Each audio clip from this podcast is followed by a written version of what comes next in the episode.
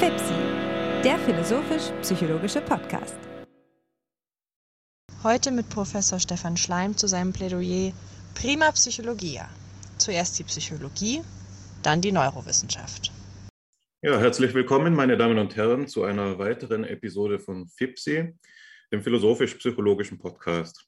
Mein Name ist Hannes Wendler und ich darf Sie heute begrüßen, aber auch meinen lieben Freund und Co-Host Alexander Wendt. Hallo Alexander. Hallo Hannes. Es ist eine schöne, äh, ein schöner Anlass, zu dem wir uns wieder treffen. Wir wollen geistig miteinander uns austauschen. Wir wollen ins Gespräch kommen über Philosophie und Psychologie. Heute aber nicht nur zu zweit, sondern zu dritt. Und diesen dritten Herrn, den wir gleich vorstellen dürfen, den Kontakt zu ihm verdanken wir einem guten Freund, den wir haben, nämlich Josh Ramminger, den ich jetzt schon erwähnen möchte, aber dazu gleich mehr. An dieser Stelle erstmal Hallo Stefan Schleim. Ja, hallo ihr beiden. Grüße nach Deutschland auch. Ja, Stefan, schön. Es ist wirklich sehr schön, dass du hier bist. Es ist uns eine große Ehre, dich hier willkommen heißen zu dürfen. Und ähm, ich würde so vorgehen, dass ich kurz ähm, auf deine Vita eingehe und wir dann quasi frei in das Gespräch starten. Also, ähm, Stefan Schleim ist assoziierter Professor für theoretische Psychologie an der Universität Gröningen und zugleich Autor verschiedener Bücher über Philosophie, Psychologie und Neurowissenschaften. Ähm, seine Forschungsschwerpunkte beinhalten unter anderem die Produktion wissenschaftlichen äh, Wissens und die Öffentlichkeitskommunikation desselben. Ähm, Stefan Schleim hat Philosophie, Psychologie und Informatik an der Universität Mainz und Frankfurt studiert, war währenddessen Praktikant am Max-Planck-Institut für Hirnforschung bei dem ja, berühmten und auch berüchtigten Neurophysiologen Wolf Singer. Ähm, darüber hinaus hat er das California Institute of Technology ähm, besucht ähm, und dort eben in einem psychophysischen Laboratorium gearbeitet. Ähm, daraufhin wurde er wissenschaftlicher Mitarbeiter sowohl am Universitätsklinikum in Bonn als auch am Universitätsklinikum in Frankfurt am Main. Ähm, promoviert wurde er im Fach Cognitive Science an der Universität Osnabrück und ähm, hat von 2010 bis 2015 eine Assistenzprofessur für theoretische Psychologie an der Universität Gröningen, Gröningen inne. Ah, jetzt habe ich den Postdoc übersehen, der war natürlich noch davor, tut mir leid. Also der Postdoc wurde ebenfalls an der Universität Gröningen äh, absolviert, woraufhin er Gastwissenschaftler am Universitätsklinikum, äh, Universitätsklinikum in Zürich war bei Professor Boris Quetnow. Daraufhin wurde er Universitätsprofessor für Neurophilosophie in München an der Ludwigs-Maximilian-Universität. Daraufhin ähm, sowohl auch Member am Munich Center for Neuroscience und schließlich eben das ähm, versehentlich vorgezogene ähm, die Professur für theoretische Psychologie an der Universität in Gröningen. Das wäre die Vita. Ich möchte noch ein, ein paar Worte ähm, über deine Publikationen ähm, sagen, Stefan. Es gibt da ja wirklich zahlreiche und auf alle kann ich ähm, bei aller Liebe nicht eingehen, aber es ist doch wichtig, eine kleine Auswahl, sozusagen ein Best-of meiner Eindrücke zumindest ähm, zu nennen. Und ich möchte beginnen mit den Büchern. Da gibt es mehrere, fünf an der Zahl. Ähm, und eines, das äh, mich besonders interessiert, weil meine eigenen Forschungsinteressen sich in diese Richtung entwickeln in jüngster Zeit, ist das Buch aus 2018 im Heise Verlag, Was sind psychische Störungen? Hm, darüber hinaus hast du auch ganz brandaktuell 2021 im Springer Verlag ähm, ein Buch veröffentlicht mit dem Titel Gehirn, Psyche und Gesellschaft. Äh, Schlaglichter aus den Wissenschaften vom Menschen. Ähm, zu deinen Fachartikeln könnte man noch mehr sagen, da gibt es weit mehr als fünf. Ich möchte nur zwei nennen. Das ist einmal äh, der Artikel aus Frontiers in Human Neuroscience zusammen mit Rosier, ähm, der den Titel trägt fMRI in Translation, The Challenges Facing Real-World Applications und den Artikel ähm, zusammen mit Spranger, Erk und Walter im Journal Social Cognitive and Effective Neuroscience mit dem Titel From Moral to Legal Judgment, The Influence of Normative Context in Lawyers and Other Academics. Des Weiteren äh, wäre deinen Blog zu nennen, der ja im, äh, bei den Sidelogs im Spektrum Verlag online erscheint, ähm, mit dem Titel Menschenbilder. Und den veröffentlichst du seit 2007 eine ganze Unmenge an äh, verschiedenen Einträgen. Und da gibt es wirklich viel zu holen. Ich äh, kann das nur empfehlen, dass man sich das anschaut. Alle Links werden Sie natürlich in der Podcast-Beschreibung finden zu den verschiedenen Anlaufstellen, wie Sie mit Herrn Schleims ähm, Werk sich vertraut machen können. Ähm, unter anderem zählt dazu auch Ihre, also Herrn Schleims eigene Homepage www.schleim.info. Die finden Sie, wie gesagt, in der Podcast-Beschreibung. Ich denke, das genügt an dieser Stelle als eine kurze Einleitung und ich freue mich schon jetzt auch inhaltlich zu werden. Wir haben uns ja heute ein Thema vorgenommen, das ähm, allemal kontrovers ist und sicherlich die eine oder andere überraschende Pointe beinhalten wird, wenn wir eben davon sprechen wollen, dass die Psychologie zuerst kommt und dann erst die Neurowissenschaft. Das ist eine deiner Thesen, Stefan, auf die ich gespannt bin, wie du sie uns nahebringen möchtest. Aber wenn ich es richtig verstanden habe, wollen wir ja noch sozusagen eine philosophische Propedeutik vornehmen. Ja, ganz herzlichen Dank für auch die Einladung, auf die ich mich sehr freue. Und ich habe auch schon ein bisschen in euren Podcast hereingehört und äh, bewundert, äh, was für eine Themenvielfalt ihr dort abdeckt und auch mit welcher Tiefe. Dafür gibt es sicherlich äh, nicht sehr viele Formate. Ähm, ich würde ganz gern kurz eine Ergänzung oder vielleicht Klärung zum, zum Lebenslauf machen. Also du hast mich ja sehr äh, ausführlich vorgestellt und ich habe gedacht, äh, um wen geht es hier eigentlich, der das alles gemacht haben soll sozusagen. Aber nee, stimmt schon.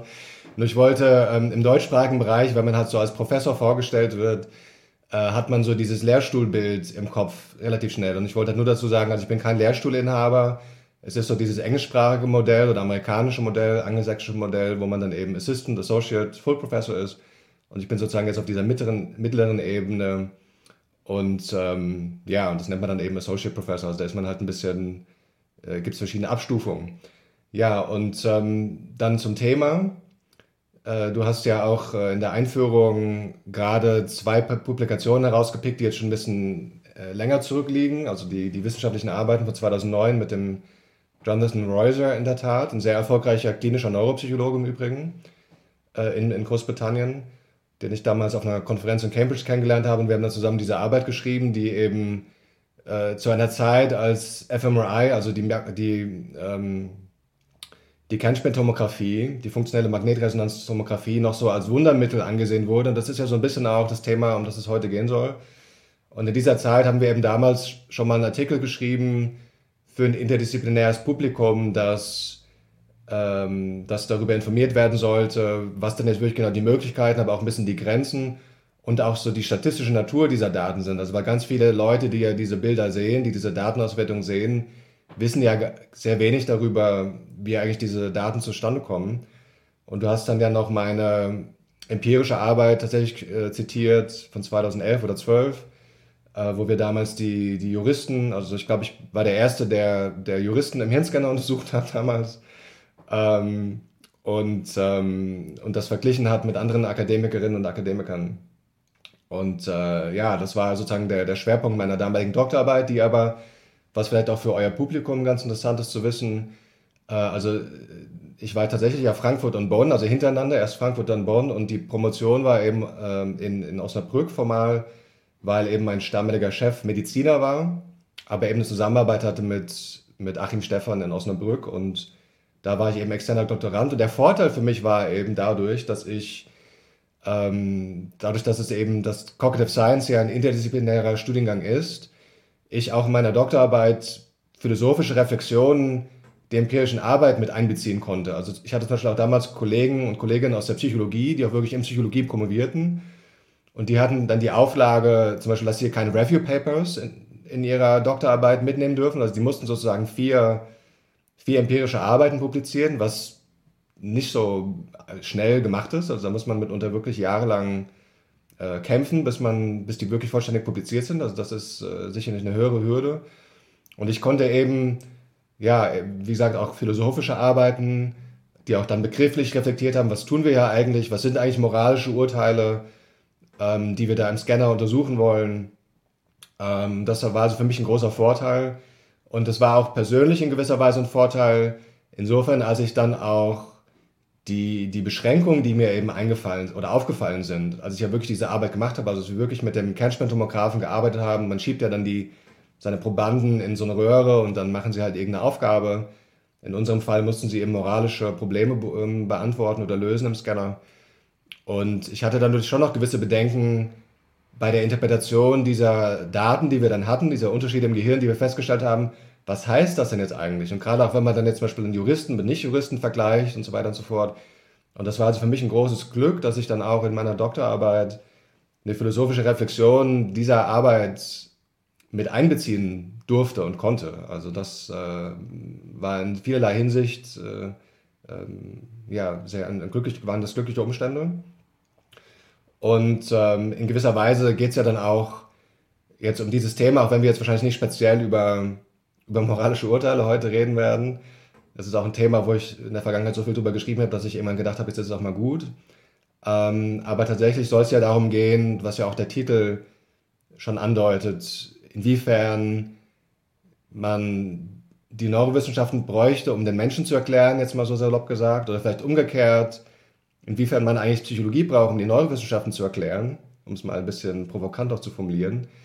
Und ähm, also man könnte halt so das etwas provokant oder noch provokanter zuspitzen und dann einfach sagen, so Psychologie zuerst, so nach dem Motto, man muss eigentlich, bevor man, ich sag mal so jetzt, also wenn man kognitive Forschung betreibt, man kann ja auch, zum Beispiel auch damals am MPI in Frankfurt, da gab es auch einfach Leute, die sich irgendwelche, keine Ahnung, Nerven im Auge angeschaut haben, wie die halt reagieren auf irgendwelche Reize und so weiter und so fort. Und das ist ja alles, ich sag mal so, sehr grundlegend biologisch. Man kann so einen Lichtreiz, kann man irgendwie physikalisch beschreiben. Man kann dann die, die, die Strukturen dieser Nervenzellen kann man äh, biochemisch und was die machen, biochemisch und elektrisch äh, beschreiben. Also ich, da, über diese Form der Hirnforschung rede ich jetzt nicht. Also es geht sozusagen darum, wo man anfängt, äh, wirklich von Wahrnehmen, äh, Entscheiden, ähm, Überlegen, also ich sag mal so der, der Psychologie, die uns auch im Großen und Ganzen auch am Menschen so interessiert, äh, eben auf dieser Ebene, wenn man dann die Psychologie betreibt. Und dass man da eigentlich nicht erwarten sollte, dass die Hirnforschung uns die wesentlichen Antworten gibt, ohne eine informierte Psychologie auch daran teilhaben zu lassen. Und was mir persönlich, also ich bin jetzt ja theoretischer Psychologe, dabei dann auch noch wichtig ist, dass die Psychologie selbst auch, und das ist, glaube ich, ein ganz guter Link auch zu eurem, zu eurem Podcast, was ihr ja schon auch im Namen ausdrückt, eben auch zur Philosophie durchaus ähm, die Verbindung aufrechterhält. Und ähm, was ich damit eben meine, ist, dass die Psychologie idealerweise eben auch die Begrifflichkeiten, die sie verwendet, reflektiert, bewusst reflektiert. Und dafür habe ich auch nochmal eine gewisse philosophische Klammer. Also ich werde jetzt nicht im Folgenden, will ich nicht ausführlich über Wittgenstein und Nietzsche sprechen. Ich bin da auch kein ausgewiesener Experte für diese Philosophen. Aber beide haben sich durchaus auch mit den Möglichkeiten der Sprache beschäftigt. Und ähm, in diesem Sinne wollte ich halt daran erinnern, dass wenn wir jetzt über dieses Thema reden, es wäre natürlich noch wichtiger, wenn wir jetzt speziell über zum Beispiel, was ist Bewusstsein oder so, solche, solche Fragen sprechen, was ja vielleicht noch passieren wird. Aber insgesamt, wenn wir über sozusagen psychische Vorgänge sprechen, dass wir halt doch irgendwie uns immer der Tatsache bewusst sein sollten, dass wir auf der sprachlichen Ebene, wie ich es mal formuliert habe, den Phänomenen hinterherlaufen in gewisser Weise. Also dass die Sprache eigentlich immer auch ein Konstrukt ist, also etwas, was wir Menschen entwickeln und weiterentwickeln und was auch kulturell gebunden ist und zeitlich gebunden ist, was eine Geschichte hat. Und ähm, dass wir eben immer versuchen, mit diesem Mittel der Sprache zu fassen, was sozusagen in der Welt passiert. Und äh, viele Wissenschaftlerinnen und Wissenschaftler vergessen das halt mitunter, dass auch ihre Arbeit eine sprachliche Praxis ist. Also ich meine, es gibt natürlich auch noch andere Medien, dass man irgendwelche Zeichnungen macht. Äh, da könnte man jetzt diskutieren, inwiefern das ähnlich ist dann zur Sprache, zum Beispiel in der Biologie, wenn man irgendwelche Zellen aufmalt und irgendwelche Reaktionen dort symbolisiert. Aber man versucht ja immer sozusagen die, die Wirklichkeit, um mal dieses schwierige Wort in den Mund, in den Mund zu nehmen, also zu fassen in Sprache. Und dann sollte man eben sich der Tatsache bewusst bleiben, dass die Sprache selbst schon ein Instrument ist und wie ich jetzt gerade eine Brille auf habe, um euch besser am Bildschirm sehen zu können, die Sprache in gewisser Weise auch ein Instrument ist, um auf die Welt zu schauen und die Welt zu begreifen. Also begreifen ist auch hier eine sehr schöne, ein sehr schöner Begriff. Also man kommt gar nicht daraus heraus, daraus heraus dass Sprache irgendwie einen Werkzeugcharakter auch hat. Und äh, es gibt da auch noch ein sehr schönes Zitat eben von, von Nietzsche aus der fröhlichen Wissenschaft, ähm, der damals schon darauf hingewiesen hat, was ich also beachtlich finde im 19. Jahrhundert, dass, ähm, dass er festgestellt hat, dass, dass eben Wissenschaftler die Neigung dazu haben, Begriffe manchmal, also Begriffe, die sie einführen, um sozusagen die Dinge, die es in der Welt gibt, zu beschreiben, äh, manchmal diese Begriffe für so ähm, essentiell halten, oder ich sag mal so, so ernst nehmen, dass sie irgendwann die, die Dinge mit den Begriffen verwechseln. Also nach dem Motto, äh, wir streiten uns irgendwann nur noch um Begriffe, also nicht nur in der Philosophie, sondern tatsächlich in der empirischen Wissenschaft auch, und haben aber irgendwie den Bezug zu den Phänomenen oder Dingen verloren, den die Begriffe eigentlich beschreiben sollen. Also das, und das ist, glaube ich, eine gewisse, ein gewisses Risiko, das wir vermeiden sollten, oder wir sollten uns zumindest der Tatsache bewusst bleiben, dass die sprachliche Ebene immer eine Vermittlung der Realität schon ist. Und da kommen wir nicht so leicht raus. Und ähm, Wittgenstein hat da selbst ja sogar vom Mystischen gesprochen. Und, ähm, und dann natürlich müsste man sich dann fragen, was gibt es dann sonst noch für Möglichkeiten der Verständigung oder vielleicht der Erfahrung? Und da kommen wir vielleicht auf sowas wie Introspektion oder, oder Meditation ähm, oder vielleicht irgendwelche Kunst, Kunstformen, meinetwegen auch. Aber wir reden jetzt nicht hier miteinander und deshalb wollte ich halt nur daran erinnern, ist jetzt eine etwas längere Klammer geworden, aber die ich doch für sehr wichtig halte, dass man das nicht vergessen sollte. Und das meine ich eben mit philosophisch informierter Psychologie, dass doch die Psychologie, wenn sie eben ihre, ihre Vorgänge, die sie untersucht, beschreibt und fasst, operationalisiert, auch sich der Tatsache bewusst bleibt, dass dann immer eine sprachliche Vermittlung vorgeht, stattfindet. Und das soll natürlich nicht so weit betrieben werden, dass man dann gar nicht mehr forscht, sozusagen nach dem Motto, bis wir nicht alle begrifflichen Probleme gelöst haben, sollen wir gar nicht empirisch arbeiten. Es gibt ja manche Philosophen, die diese extreme Position einnehmen, also so weit gehe ich nicht. Aber man sollte sich doch hin und wieder mal überlegen, was man eigentlich mit der Sprache in seiner Arbeit macht. Ich würde diese Gelegenheit, dass du ein niederländischer Professor bist, gerne ähm, aufgreifen. Denn es gibt einen Niederländer, der für die Geschichte der phänomenologischen Psychologie von herausragender Bedeutung ist. Und das ist Johannes Linsroten, der ähm, in der Utrechter Schule ein großer Hoffnungskandidat gewesen ist für die Entwicklung der phänomenologischen Psychologie. Er hat eine Arbeit geschrieben, ähm, die in der von ähm, Karl Friedrich Graumann und Linsroten zusammen herausgegebenen äh, Reihe beim De Gruyter Verlag erschienen ist, er auf dem Weg zu einer phänomenologischen Psychologie ähm, genannt hat. Und in diesem Text setzt er sich ausführlich damit auseinander, wie William James als Vordenker phänomenologischer Psychologie äh, betrachtet werden kann. Ein Kapitel in diesem Buch setzt sich mit der Frage der Sprache auseinander. Und die Argumentation, die er dabei vorträgt und die man auch später bei Linsroten immer wieder findet, ist, dass es so etwas wie ähm, eine Verführung durch die Sprache gibt, insofern als sie suggeriert, ähm, etwas zu sein, was sie nicht ist. Das scheint mir in entscheidender Weise für die Problematik, von der du gerade gesprochen hast, ähm, relevant zu sein. Und er nennt das ein semantisches Problem. Ähm, der Grundgedanke dabei ist etwa ein, einer, den wir aus der Philosophiegeschichte gut kennen, und zwar von Francis Bacon, dem Begründer der britischen Aufklärung, der von den verschiedenen Idolen der, ähm, der Wissenschaft gesprochen hat.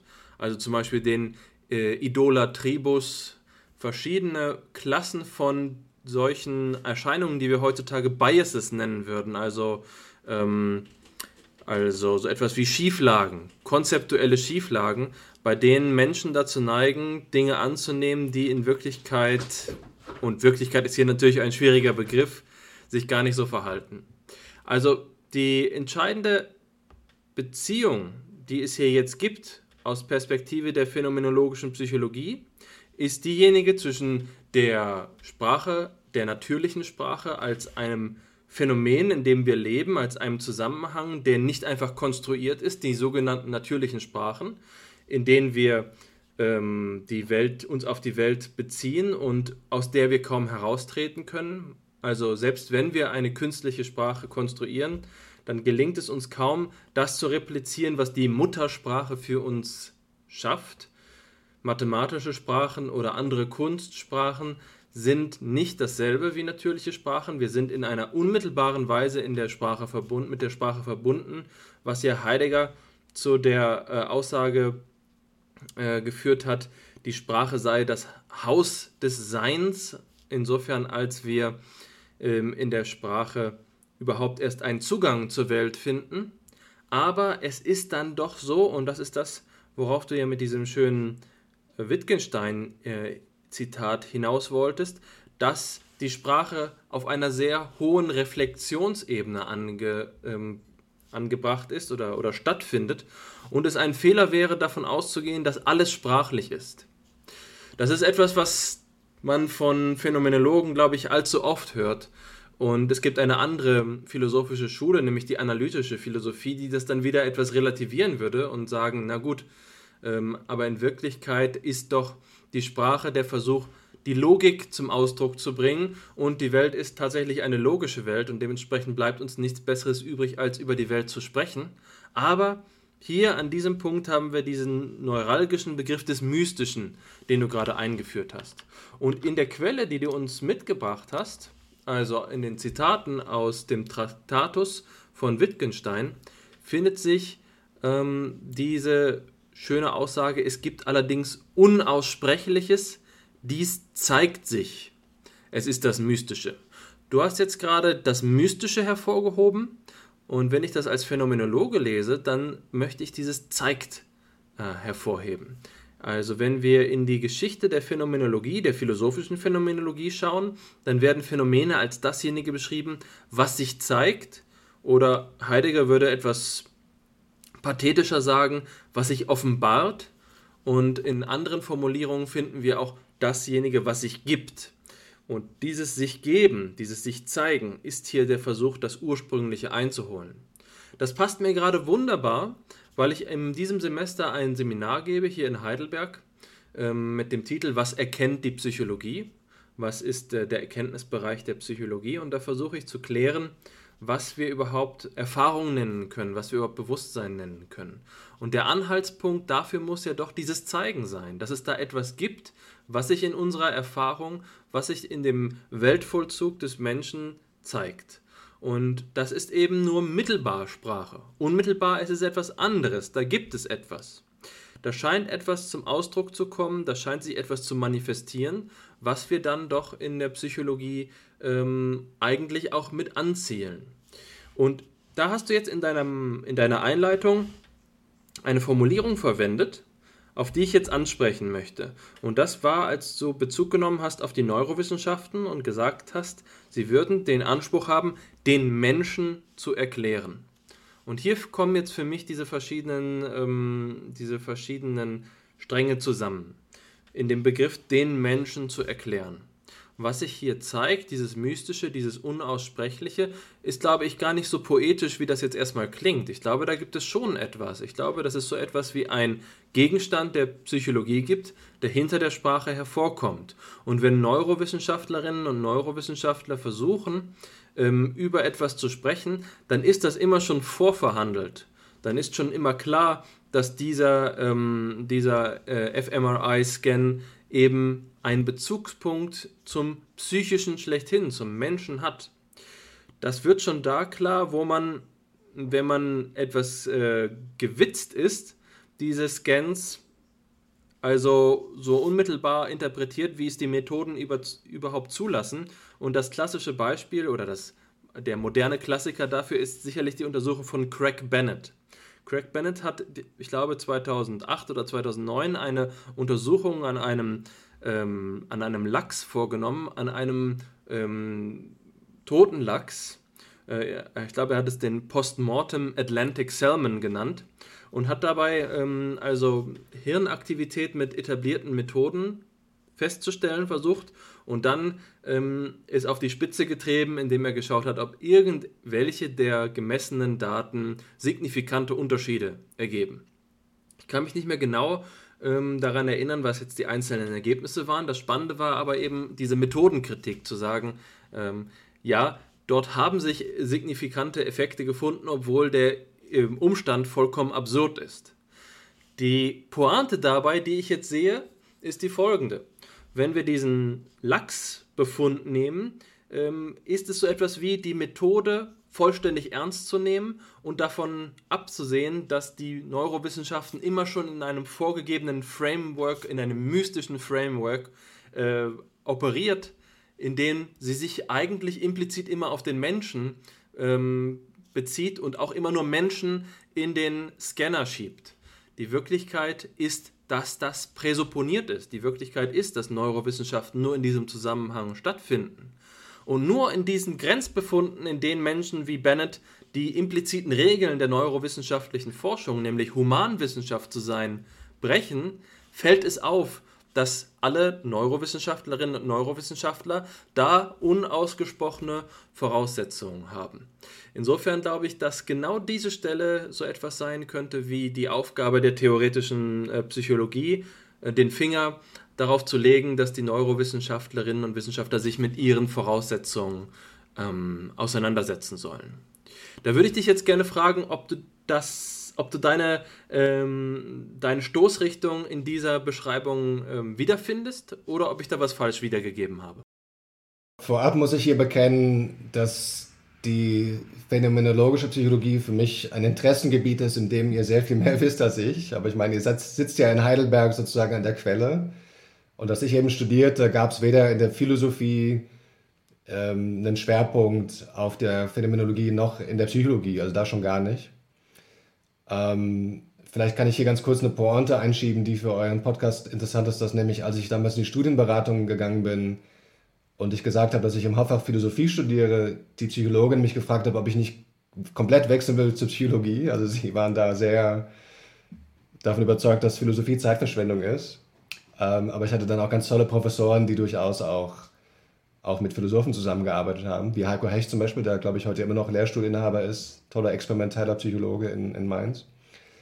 Ähm, aber zu der Frage, ja, ähm, also phänomenologische Psychologie, wollte ich nur dazu sagen, äh, finde ich, halte ich für einen wichtigen äh, Ansatz und will ich gerne mehr darüber wissen, aber da muss ich noch mehr euren Podcast mir anhören und die eine oder andere Quelle noch lesen.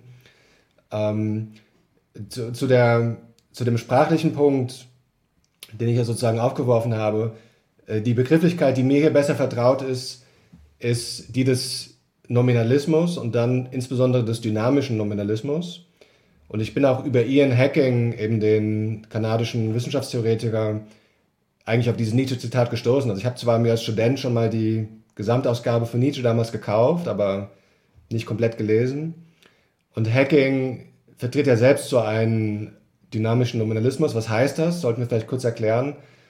Ähm, mit Nominalismus bezieht man sich ja darauf, dass sozusagen die, die Wörter auch, also nicht unschuldig ähm, irgendwie die, die Objektivität fassen, sondern durchaus auch die Objektivität prägen. Und mit dynamischem Nominalismus meint man damit, dass das ein fortgängiger Prozess ist. Und das ist eigentlich, was Nietzsche hier ausdrücken will. Ian Hacking hat zum Beispiel den sogenannten Looping-Effekt ähm, beschrieben auch im Bereich übrigens der, der Psychiatrie und klinischen Psychologie, was also auch sehr interessant ist für viele in dem Bereich. Und wollte damit ja zum Ausdruck bringen, dass eben die Art und Weise, wie wir wahrscheinlich nicht nur in der Psychologie, sondern auch in den Lebenswissenschaften insgesamt, also auch in der Biologie schon, äh, allerdings wahrscheinlich nicht eher in der Physik und, und Grundlagenchemie, aber dass eben die Art und Weise, wie wir die Welt beschreiben in diesen Gebieten, auch die Welt verändert. Also, und da gibt es wahnsinnig viele Beispiele. Ian Hacking hat selbst ja zum Beispiel zur multiplen Persönlichkeitsstörung damals schon in den 80er, 90er Jahren viel geforscht und beschrieben, also wirklich auch wahnsinnig interessante Ergebnisse festgestellt, dass das in gewisser Weise irgendwann auch ein Medienphänomen wurde, dass es also immer mehr Aufmerksamkeit in den Medien gab für Patienten, Patientinnen, die diese Diagnose bekommen haben. MPD, die es ja heute gar nicht mehr gibt im Übrigen, die wurde ja aufgegeben und beziehungsweise ersetzt von der dissoziativen Identitätsstörung im Wesentlichen, ähm, aber der eben dann zeigen konnte, dass im Laufe dieser kurzen Geschichte der, der multiplen Persönlichkeitsstörungen ähm, zum Beispiel die Anzahl der multiplen Persönlichkeiten, die diagnostiziert wurde von, von Psychotherapeuten pro Patient, dass also die Anzahl der Persönlichkeiten, die die Leute angeblich hatten, stets zunahm und immer bizarrere Züge annahmen. was einfach ein sehr interessantes Beispiel dafür ist, dass zum Beispiel jetzt die Patienten in diesem Falle, die dann eben behandelt werden und die auch darüber informiert werden in den Medien, in Büchern, in, es gab damals auch Filme, es gibt wohl sogar ein Brettspiel über multiple Persönlichkeitsstörungen, das ich leider nie gesehen habe, aber ich habe darüber gelesen. Es gab Bars, wo sich Leute treffen konnten mit multiplen Persönlichkeitsstörungen austauschen konnten. Ähm, das, das ist also jetzt ein griffiges Beispiel dafür, dass sozusagen hier die Sprache, also das will dynamischer Nominalismus sagen, dass Sprache eben die Welt verändert kann, verändern kann. Und in, insofern, wenn wir jetzt, du hast ja darauf abgezielt, dieses den Menschen erklären, was ich selbst persönlich natürlich für eine sehr schwierige Aussage, ähm, für eine sehr schwierige Aussage halte. Also zum einen, was ist überhaupt Erklärung, ist natürlich eine wissenschaftstheoretische Frage, die auch nicht so leicht zu beantworten ist. Aber was ist eigentlich der Mensch? Und es gibt ja zum Beispiel auch in der Sozialpsychologie ähm, eine konstruktivistische Strömung, die sagt, es gibt, ähm, es kann eigentlich hier keine Naturgesetze geben, weil die Sozialpsychologie in gewisser Weise immer eine Aufnahme der Zeitgeschichte auch ist und diese Zusammenhänge, die sich hier ergeben, im Laufe der Zeit verändern. Und dann, wenn man überhaupt sowas wie Gesetze finden würde, was ja in der Sozialpsychologie sehr schwierig ist, vielleicht eher gesetzesähnliche Beschreibungen, die halt nach einer Zeit nicht mehr funktionieren. Und ähm, man kann sogar vielleicht sogar sagen, dass in dem Moment, in dem man die beschreibt und die Menschen das, das erfahren, wie sie beschrieben werden, sie sich wieder verändern. Also es ist, man läuft sozusagen in gewisser Weise immer dem, dem Gegenstand, den man erklären will, hinterher. Und wenn man eine Beschreibung hat, dann hat es sich schon wieder verändert. Insofern ähm, ist das jetzt eher die Ecke sozusagen, aus der ich denke, dass ich dann halt, das war mein Plädoyer dafür, einfach bewusster, also wir können nicht ohne Sprache, auch nicht als Wissenschaftlerinnen und Wissenschaftler nicht ohne Sprache arbeiten und kommunizieren. Publizieren ist ja schon per se in Sprachform. Ähm, und äh, vielleicht noch eine kleine Anmerkung zu dem, zu dem Lachs-Beispiel. Ich habe ja 2011 dieses Buch geschrieben, äh, Die Neurogesellschaft, in dem ich auch tatsächlich diesen Lachs aufgegriffen habe. Ich hatte auch damals Kommunikation oder Austausch mit, mit dem Forscher, äh, der mir dann auch erlaubt hat, seine, seine Bilder zu verwenden. Und ähm, also im, im Speziellen ging es ja um den Punkt, zum Beispiel auch bestimmter statistischer Probleme, dass man einfach bei der Auswertung dieser Gehirndaten, den, also was im Prinzip ja alle Psychologiestudierenden im Grundstudium lernen, dass man halt streng genug für multiple Vergleiche kontrollieren muss. Man rechnet ja dann 30, 40, 50.000 statistische Tests im Prinzip für eine Momentaufnahme. Und dass da einfach, wenn man, wenn man sozusagen die damals verbreiteten und wahrscheinlich heute zum Teil immer noch verbreiteten ähm, Standards anwendet, man sogar einem toten Lachs noch Hirnaktivierung sozusagen finden könnte. Das war halt auch einfach ein so starkes Bild. Und es gab halt so um, um diese Jahre herum, also Ende der, der ersten Dekade des 21. Jahrhunderts, so ein allmähliches Umdenken, dass man doch festgestellt hat, dass die, dass die Hirnscanner nicht so Gedankenlesemaschinen sind, wie man ja geglaubt hat. Und da war halt einfach dieser Lachs. Ich meine, es gibt ganz viele Kritikpunkte philosophischer, psychologischer, auch neurowissenschaftlicher Natur, ist das überhaupt neuronale Aktivität, die man da misst? Zum Beispiel ist ja auch eine Frage, die gar nicht so klar ist. Was viele gar nicht wissen, auch gar nicht, manche der aktiven Forscher in diesem Bereich gar nicht so sehr drüber nachdenken. Äh, aber das war einfach dieser Lachs im Hirnscanner, war halt einfach so ein, so ein gutes Bild, sozusagen so ein gutes Symbol dafür, dass, dass man diese Produkte aus dem Hirnscanner ähm, und dem Computer im Endeffekt, ja, der dann ja die Analysen rechnet, eben doch immer etwas kritischer sehen sollte. Und ähm, und dann reden wir halt noch gar nicht davon, wenn man jetzt sagt, den Menschen, den Menschen erklären, dann muss man erstmal fragen, wie will man den Menschen überhaupt untersuchen? Und ich habe ja in der Einleitung erwähnt, wir haben halt damals moralische Urteile untersucht. Und ich würde sagen, bis heute, das war auch in dem philosophischen Teil meiner Doktorarbeit ein Kritikpunkt, es, es gibt nicht so eine einfache operationelle Definition dessen, was eigentlich ein moralisches Urteil ist. Und wir haben das sozusagen damals auf die Versuchsperson geschoben und gesagt, beantwortet das jetzt mal aus moralischer Sicht oder beantwortet das jetzt mal aus juristischer, juristischer Sicht, also was ihr denkt, was ein Richter oder eine Richterin entscheiden würde. Und haben sozusagen implizit verwendet, was die Leute darüber gedacht haben. Aber wir hatten keine, und auch die vielen anderen Forscher in diesem Bereich damals, also da hatte niemand eine entschlagene Definition dessen, was eigentlich eine moralische Entscheidung ist. Also das ist einfach war sehr, sehr pragmatisch. Und ich denke, deshalb muss man halt doch ein bisschen die Ansprüche herunterschrauben und eben dieses den Menschen erklären, ähm, aus jetzt verschiedenen Gründen, die ich genannt habe, sozusagen nur mit der Pinzette anfassen und, äh, und sehr vorsichtig umgehen damit. Und sicherlich habt ihr eben aus der phänomenologischen Perspektive dann noch andere Gründe, ähm, die das noch stärker, denke ich, auch untermauern, diese Form des, des Reflektierens. Das, äh, das, denke ich auch und ich denke, wir werden im weiteren Verlauf der Episode sicherlich Gelegenheit finden, diese äh, phänomenologische Position auch zu skizzieren und ähm, gemeinsam zu entwickeln. Bevor es aber dazu kommt, und du hast ja jetzt schon die Stoßrichtung quasi angezeigt, in die es gehen soll, nämlich auch eine Kritik eben des Vorgehens der Neurowissenschaft im Allgemeinen oder eben weniger wertend gesagt, diese ähm, wechselseitige Abhängigkeitsbeziehung zu bedenken, die eben besteht zwischen Psychologie, verstanden jetzt als Verhaltenswissenschaft oder Humanwissenschaft oder Sozialwissenschaft, so im, im sozusagen die holistischer angesetzte Psychologie auf der einen Seite und die Neurowissenschaft als Spezialisierung derselben auf der anderen Seite. Genau, aber bevor es dahin geht, kann ich es mir doch nicht ganz verkneifen, noch ähm, ja, sozusagen die, die eckige Klammer um die runde Klammer zu setzen, die der Einleitung, und zwar noch ein, zwei Worte zu verlieren zu Wittgenstein und zu Nietzsche.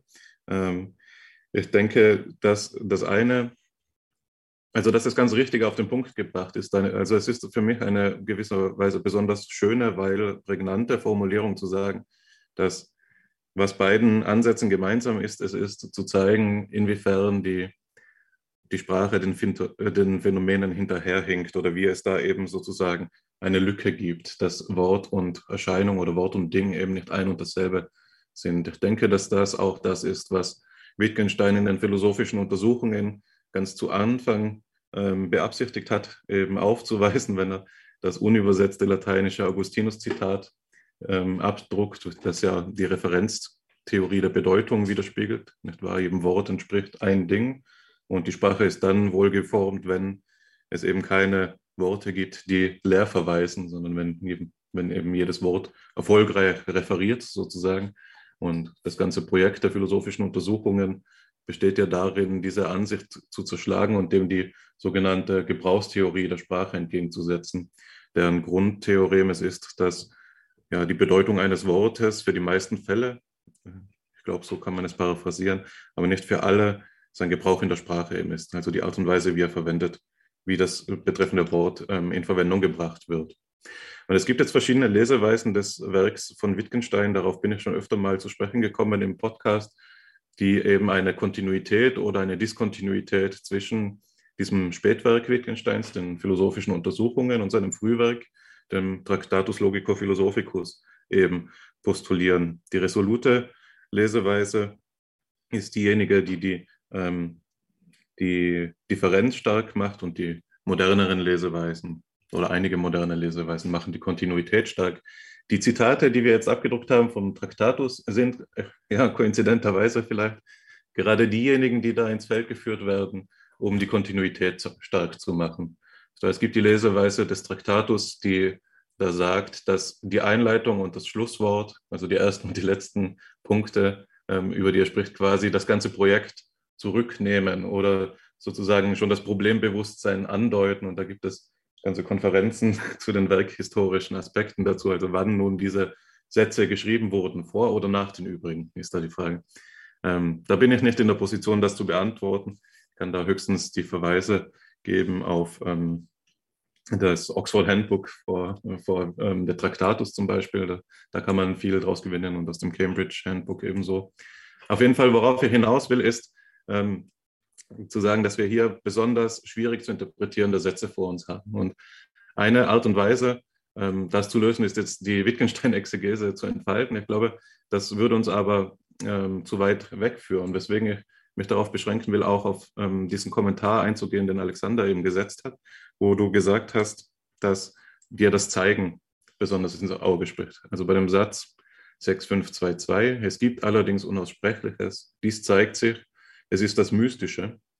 Wenn man dennoch, Verzeihung, den siebten Satz hinten hinterherstellt, so wie wir es eben auf den Folien getan haben, wovon man nicht sprechen kann, darüber muss man schweigen, dann findet man gleichsam einige technische Begriffe des Wittgensteinischen Vokabulars hier wieder. Und das ist der Unterschied zwischen Sagen, Sprechen, Zeigen und Schweigen. letztlich. Also das sind natürlich, so wie es eben für diese, also man sieht hier, warum Wittgenstein zugleich ein Anstoßgeber für die analytische Philosophie war, aber eben auch für diese Subströmung innerhalb der, derselben, der Ordinary Language Philosophie, weil das eben ähm, Begriffe sind, die wir aus unserer alltäglichen Sprache kennen, mit denen hier aber auf eine ja, changierende Weise umgegangen wird. Auf der einen Seite gibt es natürlich immer ähm, die Anlehnung an die natürlichen Intuitionen des Alltags und auf der anderen Seite gibt es aber auch dieses philosophische Moment, das darüber hinausführt. Und wenn man es ganz kurz auf den Punkt bringen will, könnte man es so zusammenfassen. Ähm, sagen lässt sich bei Wittgenstein das, was die Naturwissenschaften beforschen. Das sind die Propositionen der strengen Wissenschaften, das ist das Sagbare. Demgegenüber steht das Aussprechbare, was viel mehr ist. Also auch das nicht im engeren Sinne wahrheitswertfähige kann ausgesprochen werden. Zum Beispiel kann ich dieses oder jenes über ähm, ein Gemälde von Salvador Dali sagen, ohne damit aber jetzt ähm, im engeren Sinne naturwissenschaftliche Aussagen zu tätigen. Ähm, das ist zugleich der Bereich, in dem dieses Mystische eben auftaucht. Bei Wittgenstein, das ja sozusagen den Themenbereich des Metaphysischen, des Ethischen und des Ästhetischen ähm, umfasst, in dem sich die Dinge eben zeigen sollen. Da sind dann, wenn man zum Beispiel an die ähm, Auseinandersetzung Wittgensteins mit Fraser's Golden Bow denkt, die, das ist auch die Sphäre religiöser Erfahrung, wo Offenbarungen gemacht werden. Und in dieser, in einer Offenbarungserfahrung kann sich eben etwas zeigen, das weder adäquat ähm, als Proposition ausgesagt werden kann, noch über das man wirklich sprechen kann, sondern das eben diesen anschaulichen Gehalt hat, der dann auch das ist, was für eben die Phänomenologie, für die phänomenologische Leseweise ähm, so reizvoll ist. Da geht es ja in gewissen Strömungen immer auch darum, diese präreflexive, prälogische Sphäre zu eruieren, in der die Dinge vor dem Auge liegen, aber noch asymbolisch sind, aber deshalb eben noch nicht ungeordnet. Und es gibt da einen Diskurs, auf den möchte ich hinweisen, in der Wittgenstein-Forschung und auch im Wittgensteins eigenen Denken, und zwar in den Jahren. Das ist ein Zufall, dass ich das gerade parat habe, weil ich in der letzten Zeit über das Materiale a priori bei Max Scheler äh, gelesen habe. Und da gibt es eben auch Aufsätze aus der Wittgenstein-Forschung, die sich auf die Kritik vor allen Dingen von Moritz Schlick beziehen an Max Scheler äh, und an der Phänomenologie im Allgemeinen. Moritz Schlick ist natürlich jemand, der in Wien tätig gewesen ist, äh, jemand des Wiener Kreises, der stark von Wittgenstein beeinflusst war. Und es gibt eben die Monate von Februar bis Oktober 2000, äh, 1929, in denen Wittgenstein sich mit der Idee der Phänomenologie auseinandergesetzt haben soll. Das ist, ähm, die Wittgenstein-Forschung ist ja mehr als jeder andere, will ich fast sagen, ähm, durchsetzt von wirklich äh, brillanter und tiefgreifender ähm, äh, biografischer Arbeit. Ray Monk ist jetzt derjenige, der diesen Zusammenhang ähm, zutage gefördert hat. Er ist der, der Biograf von Wittgenstein, der hat dieses Buch geschrieben, The Duty of Genius, das wirklich hervorragend ist. Und er sagt da eben, ähm, dass in, zwischen diesen Monaten für Wittgenstein die Frage nach ähm, analytischen a posteriori Wahrheiten und eben ja, dem so, sogenannten synthetischen a priori brisant geworden ist und er das in Verbindung gebracht hat mit der Husserlschen Methode der Einklammerung der Epoche. Da gibt es ein Zitat von Wittgenstein, ich lese das kurz aus seinen Bemerkungen über die Farben. The temptation to believe in a phenomenology, something midway between science and logic, is very great. Und also in der Wittgenstein in diesem ähm, halben Jahr scheint also derjenige zu sein, der an den wir anschließen müssten, wenn wir das Ganze weiter ausarbeiten wollten. Also wenn wir das Zeigen mit der phänomenologischen Wesensschau in Verbindung bringen wollten, wären das die Tagebucheinträge, auf die wir achten müssten sozusagen. Also diesen Kommentar konnte ich mir nicht ganz verkneifen. Und ich will jetzt auch, weil Nietzsche eben ähm, ja hier im Zusammenhang steht in unserer Episode mit ähm, ähnlichen Gedanken und weil diese Passage einfach so schön ist, das wäre zu schade, sie nicht zu lesen. Ich will sie kurz verlesen und ähm, das dann kurz kommentieren und dann die Diskussion weitergeben, weil ich mich jetzt eh schon verhasple. Aber Nietzsche schreibt eben in der fröhlichen Wissenschaft über Name, also über das Verhältnis von Name und Ding. Ähm, man sollte vielleicht noch kurz dazu sagen, dass, äh, äh dass Nietzsches Werk, die fröhliche Wissenschaft, ja auch ähm, übersetzt werden kann oder auch so betitelt wurde von ihm selbst als ähm, The Gay Science oder ähm, ähm, La Ciencia Gaia und sich da bezieht auf eben so eine trovadorische Dichtergruppe aus Toulouse, die sich selbst Guy Saber oder genannt hat. Das ist eine mittelalterliche Dichterströmung, was dann auch eben zu dem, zu dem Motto des Werks Die fröhliche Wissenschaft passt. Ich weiß es gerade nicht mehr auswendig, aber in einer Ausgabe, in einer der frühen Ausgaben ähm, steht davor, dass ähm, dem Dichter alle Dinge Freunde sind und alles ist erfreulich und Erfahrung. Ich glaube, das ist das Mindset, das da dahinter steht, wenn es eben darum geht, die, ja, die, die nächste Periode des Nietzscheanischen Denkens vorzubereiten. Also die fröhliche Wissenschaft ist ja das Werk, das in der Stimmung, vermutlich vor allem im vierten Buch, ähm, der, des Zarathustras dann am nächsten kommt. Da gibt es auch teilweise Passagen, die identisch sind. Also Nietzsche schreibt da, ich verhaspel mir, verhaspel mir schon wieder, Nietzsche schreibt da das Folgende. Nur als Schaffende. Dies hat mir die größte Mühe gemacht und macht mir noch immerfort die größte Mühe. Einzusehen, dass unsäglich mehr daran liegt, wie die Dinge heißen, als was sie sind. Der Ruf, Name und Anschein, die Geltung, das übliche Maß und Gewicht eines Dinges, im Ursprunge zu allermeist ein Irrtum und eine Willkürlichkeit, den Dingen übergeworfen wie ein Kleid und seinem Wesen und selbst seiner Haut ganz fremd. Ist doch den Glauben daran und sein Fortwachsen von Geschlecht zu Geschlecht dem Ding allmählich gleichsam an und eingewachsen und zu seinem Leibe selber geworden. Der Schein von Anbeginn wird zuletzt fast immer zum Wesen und wirkt als Wesen. Was wäre das für ein Narr, der da meinte, es genügte auf diesen Ursprung und diese Nebelhülle des Wahns hinzuweisen um die als wesenhaft geltende Welt, die sogenannte Wirklichkeit, zu vernichten. Nur als Schaffende können wir vernichten. Aber vergessen wir auch dies nicht. Es genügt, neue Namen und Schätzungen und Wahrscheinlichkeiten zu schaffen, um auf die Länge hin neue Dinge zu schaffen. Hier endet das Zitat, das ähm, ja sicherlich schwierig zu interpretieren ist, insofern es auf der einen Seite eine Kritik am Nominalismus enthält, Insofern, als dass die Vorstellung eben nicht genügt, nicht hinreicht nach Nietzsche auf ähm, die Willkürlichkeit der Benennung der Dinge hinzuweisen, um sie von, äh, um die Referenzansicht der Bedeutung, will ich es jetzt mal sagen, zu widerlegen, aber zugleich eben dieses Zugeständnis an den Nominalismus enthält, insofern er im letzten Satz ja sagt, wir dürfen das nicht unterschätzen, dass die Schaffung neuer Namen Teil dessen ist, was ihm mit, dem, mit der Umwertung aller Werte eben vorschwebt. Nicht wahr? Die Schaffung neuer Name, Namen kann ähm, ein erster und ist ein erster wichtiger Schritt dazu, neue Dinge, neue Werte zu schaffen. Und ich denke, dass sich das, und da schaffe ich jetzt ähm, den Bogen, mehr oder weniger ähm, nahtlos anwenden lässt auf unser heutiges Thema, nämlich auf die Kritik der Neurowissenschaft. Das, was Nietzsche hier in die, in die Kritik nimmt, ist das, was man in der modernen Sprache Nominalist Fallacy nennt. Also die Vorstellung, dass die Benennung eines Zusammenhanges gleichbedeutend mit der Erklärung desselben wäre.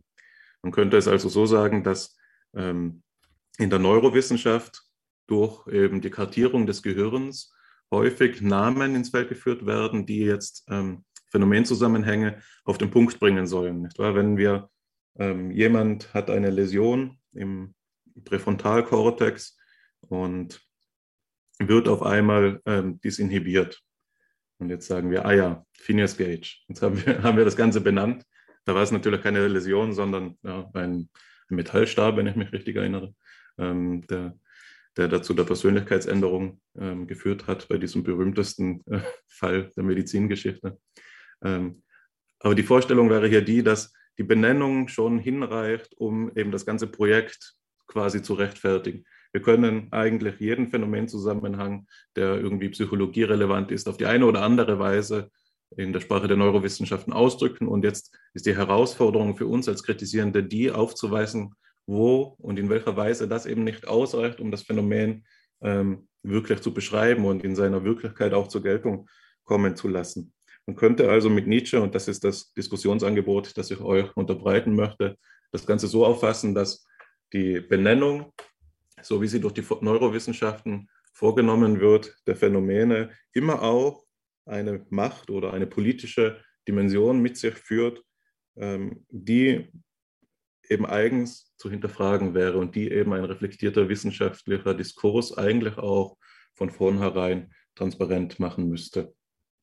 Genau, so viel von mir. Ich freue mich über diese Ausführung. Es greift heute viel zusammen. Ich sehe, dass die Quellen, die du, Stefan, mitgebracht hast, uns wirklich hier inspirieren. Und ich muss mich zurückhalten, ähm, um hier jetzt nicht genauso zu äh, intellektuell zu protuberieren, wie Hannes das gerade gemacht hat. Deswegen will ich nur schnell ein paar Assoziationen geben, bevor du ähm, dann auf die Thematik ähm, uns wieder zurückführen kannst, während wir hier im Freien äh, schweben. Ähm, ich glaube, dass wir an diesem schönen Zitat auf ein paar Dinge hinweisen können, um das ganze Problem nochmal zu konkretisieren. Zunächst einmal will ich ähm, darauf hinweisen, wie schön das Wort unsäglich hier konvergiert. Unsäglich kennen wir auch in diesem ähm, metaphorischen Gebrauch unerträglich gewisserweise, äh, aber hier haben wir unsäglich ja auch von dem äh, her gedacht, was vorher das Unaussprechliche äh, genannt ist. Ja, also hier schön in der zweiten Zeile das Wort unsäglich. Worauf ich aber noch zu sprechen kommen möchte, ist schon wieder eine Nietzsche-Kritik gewisserweise und das betrifft das Wort Ding. Ähm, die neuen Dinge zu schaffen, das ist eine Sache, aber auch zur Kenntnis zu nehmen, dass es einige Sachverhalte gibt, die nicht dinglich sind, ist die andere Sache. Und da will ich auf das Linzroten-Zitat zurückkommen, das ich vorhin gebracht habe, beziehungsweise es war kein Zitat, sondern ein Verweis. Denn Linzroten argumentiert mit äh, William James, dass das Psychische, dass die Phänomenalität selbst nicht dinglich sein kann und dass darin diese äh, Verführung der Sprache besteht. Also anders gesagt, wir haben es in der Wissenschaft mit der Sehnsucht nach einer möglichst präzisen Sprache zu tun. Sprache funktioniert allerdings so, dass wir genau diese Referenzstruktur haben, ähm, auf die sich Hannes bezogen hat, die wir beim frühen Wittgenstein finden, also die Entsprechung von, ähm, von der jeweiligen Sache und einer Begrifflichkeit, dieses Korrelationsverhältnis. Und jetzt gibt es die Argumentation von William James, die von Linz Houghton aufgegriffen wird, dass die Personalität, die uns in der Psyche entgegentritt, in dem, un, unseren Mitmenschen und auch in unserem eigenen Erleben entgegentritt, dass die keine dingliche Natur hat, die ist nicht substanziell die ist eher prozedural, die ist eben eher intentional. Sie, ist, ähm, sie befindet sich in einer Bewegung, in, in, in, einem, in, äh, in einem anderen ontologischen Zustand, als wir es von physikalischen Entitäten sagen können. Und das scheint mir ein entscheidender Punkt zu sein, um zu begreifen, was hier mit dem Mystischen ähm, zu verstehen, äh, was unter dem Mystischen verstanden werden kann und wie wir die Neurokritik mit der Phänomenologie zusammendenken können. Und diese, ähm, diesen Bogen möchte ich einfach auch nochmal unterstreichen, indem ich mich auf ein schönes Konzept ähm, besinnen möchte oder beziehen möchte, was mir auch in diesem Nietzsche-Zitat in Erinnerung gekommen ist. Und zwar in dem Moment, als hier Nietzsche vom Überwürfen oder der Nebelhülle ähm, spricht, das ließ mich an ein Wort denken von Edmund Husserl, dem Phänomenologen, nämlich dem Ideenkleid. Das Ideenkleid, da gibt es eine ganz kurze Passage, die ich nur vorlesen möchte, die mir so wichtig passend äh, zu sein scheint. Da sagt er, das Ideenkleid Mathematik und mathematische Naturwissenschaft oder dafür das Kleid der Symbole, der symbolisch-mathematischen Theorien, befasst alles, was wir den Wissenschaftlern, so den Gebildeten, als die objektiv wirkliche und wahre Natur der Lebenswelt vertritt, sie verkleidet. Das Ideenkleid macht es, dass wir für wahres Sein nehmen, was Methode ist. Das ist ein, ähm, eine ausgesprochen starke Kritik an der naturwissenschaftlichen Weltsicht, weil sie sagt, dass wir dem äh, echten Phänomen ein Kleid überstülpen, ein methodisches Kleid. Und das führt mich eben zu dieser Schlüsselfrage. Was ist denn eigentlich Neurowissenschaft? Was ist das, wenn nicht Methode? Was ist das, wenn, wir, wenn nicht so etwas wie die Authentizität des Lebensprozesses, die sich auch in unserem Organismus abspielt, auch in unserem Gehirn abspielt, mit diesen Bildern, mit diesen bunten Bildern zu verhängen? Ich will das nicht zu stark polemisieren. Ich glaube ganz im Gegenteil, dass auch in der, ähm, in der Neurowissenschaft viel Wert steckt und viel zu verstehen ist. Aber die Frage ist doch, was wir da verstehen, und das hattest du vorhin schon angedeutet, Stefan, du hast gesagt, es gibt die Neurowissenschaftler, die chemisch und elektrisch bestimmen, was die biologische Mikroaktivität ist, und dann gibt es diejenigen, die davon sprechen, dass das Gehirn ähm, sich erinnern würde, dass das Gehirn etwas speichere und so weiter und so fort. Das findet sich in deinen Blogbeiträgen immer wieder, dass die sprachliche Artikulation, wie wir über das Gehirn sprechen und wie wir es mit dem, ähm, mit dem, mit dem Psychischen in Verbindung bringen, ohne es äh, explizit in Frage zu stellen, weswegen wir das überhaupt machen, dass die die große Verheißung oder das große Verhängnis ist. Äh, dass die Sprache in der, in der Wissenschaft bedeutet. Aber ich glaube, das kann niemand besser sagen als du selbst. Ja, die Frage, die jetzt meines Erachtens im Vordergrund steht, ist die, was überhaupt neurowissenschaftliche Erklärungen leisten. Und ich fand das sehr schön, dass ihr gerade darauf hingewiesen habt, auf diesen Unterschied von benennen und erklären oder beziehungsweise diese Gefahr, dass man die beiden gleichsetzt. Eure Zuhörerinnen und Zuhörer wissen allerdings nicht, dass wir gerade eine Toilettenpause haben. Und auf dem Weg dahin kam ich äh, meiner Bibliothek vorbei und mich hat, mir hat das keine Ruhe gelassen, dass du diesen Johannes Linschroten immer wieder mal erwähnt hast, diesen niederländischen Psychologen. Ähm, ich muss gestehen, ich kannte ihn noch nicht. Ich habe mich jetzt ganz schnell mal schlau gemacht, aber das Interessante ist, wer sein Doktorvater war. Und das war jetzt jemand, von dem ich tatsächlich einen Buchbeitrag in der Hand halte. Äh, das war nämlich ähm, Frederik äh, Buitendijk, der auch sogar mal bei uns in Groningen Professor war und der eben sehr interdisziplinär eben zwischen Physiologie, Philosophie und Psychologie äh, gewechselt ist und auch sich mit der Anthropologie beschäftigt hat, also auch der Frage, ja, was ist im Endeffekt der Mensch, wer erklärt den Menschen? Und der ist vielleicht noch ein interessanter historischer ähm, Hinweis mit unter anderem Helmut Plessner befreundet war. Und Plessner, der damals vor Hitler aus Deutschland geflohen ist, in den frühen 30er Jahren, in Groningen untergebracht hat. Also da gibt es ganz interessante historische Bezüge.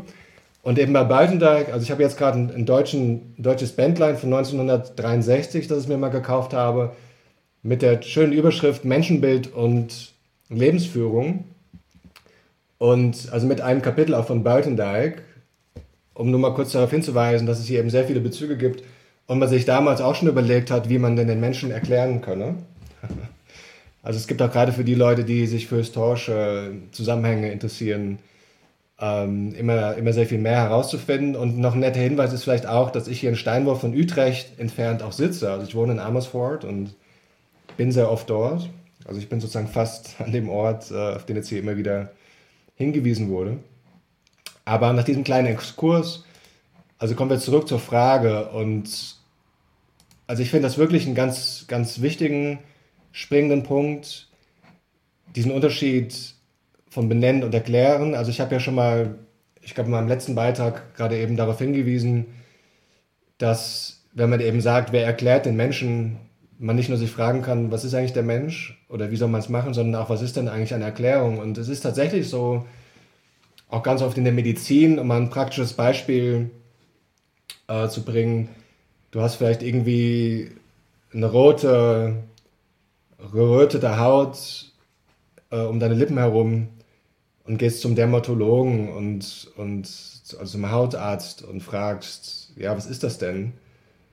Und dann schaut sich der Hautarzt das irgendwie an und nach zwei Minuten sagt er dann, ja, das ist eine periorale Dermatitis. Und wenn man jetzt natürlich, wie wahrscheinlich ihr, eher noch gewisse lateinische Grundkenntnis hat, dann wird man im Prinzip sofort verstehen, dass periorale Dermatitis im Endeffekt eigentlich nur auf Lateinisch das ist, was man vorher schon sich denken konnte, nämlich, dass man um den Mund herum eine Entzündung hat der Haut, weil das Deswegen ist man ja da. Aber das Witzige ist halt, es ist im Übrigen ein Beispiel von Helmut Wicht, ähm, einem damaligen Co-Blogger, aber auch Anatom und äh, Hochschuldozent an der Uni Frankfurt, dem ich auch einige Male begegnen durfte, der also sprachlich auch ein wirklich sehr besonderes Talent hat und der schon mal in einem, in einem, in einem Essay auf dieses Beispiel hingewiesen hat, das ich aber einfach so schön und griffig finde, weil man hier einfach sieht, ähm, wie das tatsächlich funktioniert. Und ich meine, ganz viele von uns, wir sind ja davon beeindruckt, wenn, wenn Ärzte solche, ich sag mal, Formeln, solche Zauberformeln fast schon zu uns sagen. Und dann denken wir, oh ja, jetzt versteht ihr nicht, was mein Problem ist. Und das ist tatsächlich so, ich meine, ihr habt in der Einführung darauf hingewiesen, dass euch ja auch zum Beispiel, das Thema psychische Störungen auch beschäftigt. Darüber könnte man vielleicht nochmal, also wenn euch meine Meinung interessiert, nochmal eine gesonderte Sendung machen. Ähm, weil ich ja tatsächlich 2018 da so eine Zusammenfassung von Essays als E-Book veröffentlicht habe. Ähm, die im Übrigen auch fast alle gratis online abzurufen sind, aber im Buch ist es halt ein bisschen übersichtlicher nochmal zusammengestellt. Aber tatsächlich eben diese, diese Verlockung, wenn man jetzt, man nennt es ja sehr gerne neuronales Korrelat. Und das ist eigentlich ein Begriff, den ich gerne den meisten Forscherinnen und Forschern in diesem Gebiet verbieten würde. Ich kann es halt nicht, weil ich keine, keine Begriffspolizei bin auch nicht sein will. Aber wenn ich es könnte, würde ich, würde ich das gerne machen, weil es halt einfach zu viele Missverständnisse hervorruft. Und äh, das war tatsächlich auch ein Punkt. Also ihr habt ja dieses, dieses Paper von mir von 2009 von, mit Jonathan Reuser äh, aufgegriffen, wo ich tatsächlich schon mal versucht habe, dieses Argument in einer sehr kurzen Form zu bringen, dass ich auch damals eine kurze Literaturdatenbankrecherche gemacht habe. Wie oft reden denn FMI-Forscherinnen und Forscher von neuronalen Korrelaten? Und was sie ja eigentlich, was sie eigentlich ja sagen wollen, ist, sie haben eine Korrelation gefunden, also statistischer Begriff, eine Korrelation gefunden zwischen zwei Variablen.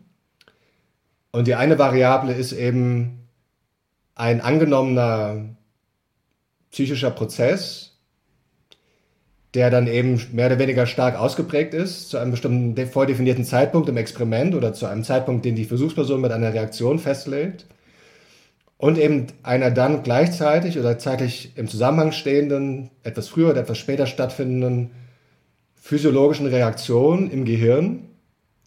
Und dann im Übrigen oft ja auch nur im gemittelten Gehirn von ganz vielen Personen dann, aber bleiben wir erstmal vielleicht bei einer Person, um es nicht gleich ganz kompliziert zu machen.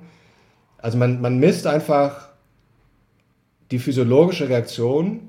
In diesem Fall hat es was mit der Durchblutung, dem Sauerstoffgehalt im Gehirn an einem bestimmten Ort zu tun und vergleicht das dann mit diesem Messsignal an anderen, zu anderen Zeitpunkten, wo dann diese psychologische Variable oder der psychologische Prozess anders oder nicht vorhanden ist. Also das ist ja im Prinzip, ich sag mal so, das Einmaleins der bildgebenden Hirnforschung, dass man ein psychologisches Experiment im Endeffekt durchführt und das untermauert ja nochmal meinen Punkt vom Anfang zu sagen, Psychologie zuerst. Also man muss eigentlich erstmal auch wirklich ein Verständnis davon haben, was man eigentlich untersucht im Experiment. Und das eben auch begrifflich gut fassen können.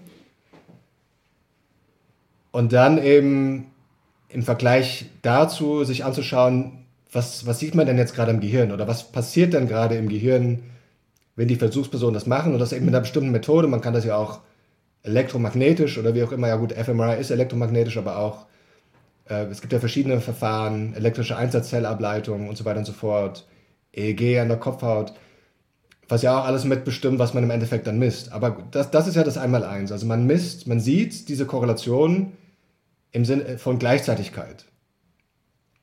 Und jetzt macht man daraus, aus dieser Gleichzeitigkeit, die ja auch bestimmte statistische Anforderungen erfüllt, dass man dann sagt, okay, es ist jetzt kein reiner Zufallszusammenhang, sondern der ist eben in gewisser Weise stabil. Es ist ein gewisses stabiles Muster, das dann eben in der einzelnen Person und am Ende dann in verschiedenen Personen einer Gruppe sich äh, einen, einen statistischen Test überlebt, sozusagen.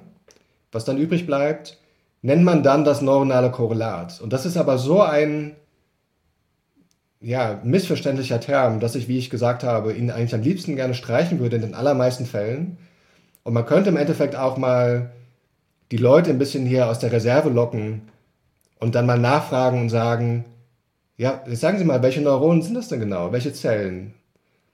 Ähm, sind denn das neuronale Korrelat? Weil wenn man doch sagt, neuronales Korrelat, dann erwartet man doch, dass das Neuronen sind, die, die, die jetzt irgendwie anders feuern im Endeffekt. Und das wird aber der bildgebende Hirnforscher nicht beantworten können, weil er das eben gar nicht misst. Also es ist eine sehr, sehr, sehr grobkörnige räumlich, sowohl räumlich als auch zeitlich, äh, sehr, sehr grobkörnige Vereinfachung, Durchschnittswert, vorverarbeitet mit verschiedenen Filtern, die man über die Daten legt und so weiter und so fort. Ähm, ein, also ein, ein Blick durch eine gewisse, sehr beschränkte Brille aufs Gehirn und vielleicht nebenbei gesagt, ich glaube auch, dass die Kernspintomographie gerade deshalb so erfolgreich wurde, weil sie eigentlich so schlecht ist. Entschuldigung jetzt an alle, die damit forschen, aber schlecht in dem Sinne nicht, dass es jetzt sinn, sinnlos wäre, sondern dass sie einfach die wahnsinnige Komplexität, die wir im Gehirn sehen, ganz krass reduziert auf eine Art und Weise oder auf einen Punkt, dass wir Menschen diese Daten oder unsere Algorithmen diese Daten irgendwie auswerten können. Weil einfach, wenn wir jetzt 86 Milliarden Nervenzellen, gut, das sind jetzt im präfrontalen oder im, nicht nur im präfrontalen, also im kortikalen, in der Großhirnrinde, im Cortex sind es dann vielleicht 20 Milliarden nur, aber es sind immer noch ganz viele. Ähm, und, und mit so einer zeitlichen Dynamik und mit so einer räumlichen Vernetzung, dass wir, das, dass wir dafür noch gar keine Methoden haben, das wirklich alles zu beschreiben. Also ich glaube, diese Kernspintomographie ist einfach deshalb so erfolgreich auch geworden, weil sie das auf eine auf 30, 40, 50.000 Datenpunkte alle zwei Sekunden reduziert, die wir dann eben auswerten können. Aber eben neuronales Korrelat was hat es jetzt damit zu tun mit der Eingangsfrage, dass man dann sozusagen das, was statistisch übrig bleibt und man räumlich lokalisiert, dass man jetzt zum Beispiel sagt, irgendwo meinetwegen im mediofrontalen, äh, präfrontalen Kortex, ähm, dass eben man da jetzt einen statistischen Zusammenhang findet zwischen der, dem psychologischen Vorgang und dem, was im Gehirn ähm, stattfindet. Und was im Übrigen auch interessant ist, dass auch diese Art und Weise, wie man diese Gehirnregionen ja auch benennt, wiederum ja auch ein sprachliches Konstrukt ist. Ich habe, glaube ich, auch gerade das ein bisschen verdoppelt mit zweimal frontal oder so. Also nehmen wir vielleicht mal den orbitomedialen präfrontalen Kortex. Also das ist in der Region, es wurde ja auch eben dieses Beispiel Phineas Gage, worauf ich nochmal auch einen, mit einem Satz reagieren wollte, erwähnt. Also dieser berühmte Patient der Neurologie, der diesen Unfall hatte im 19. Jahrhundert mit der Eisenstange durchs Gehirn. Und das hat man eben ganz oft verbunden mit dem orbitomedialen präfrontalen Kortex. Antonio Damasio hat da ja in den, ich glaube, frühen 90er Jahren war es, den, den Schädel, der da im Museum in Harvard aufbewahrt wurde, nochmal ausgegraben und ähm, im, im Computertomographen virtualisiert oder digitalisiert und so weiter und so fort.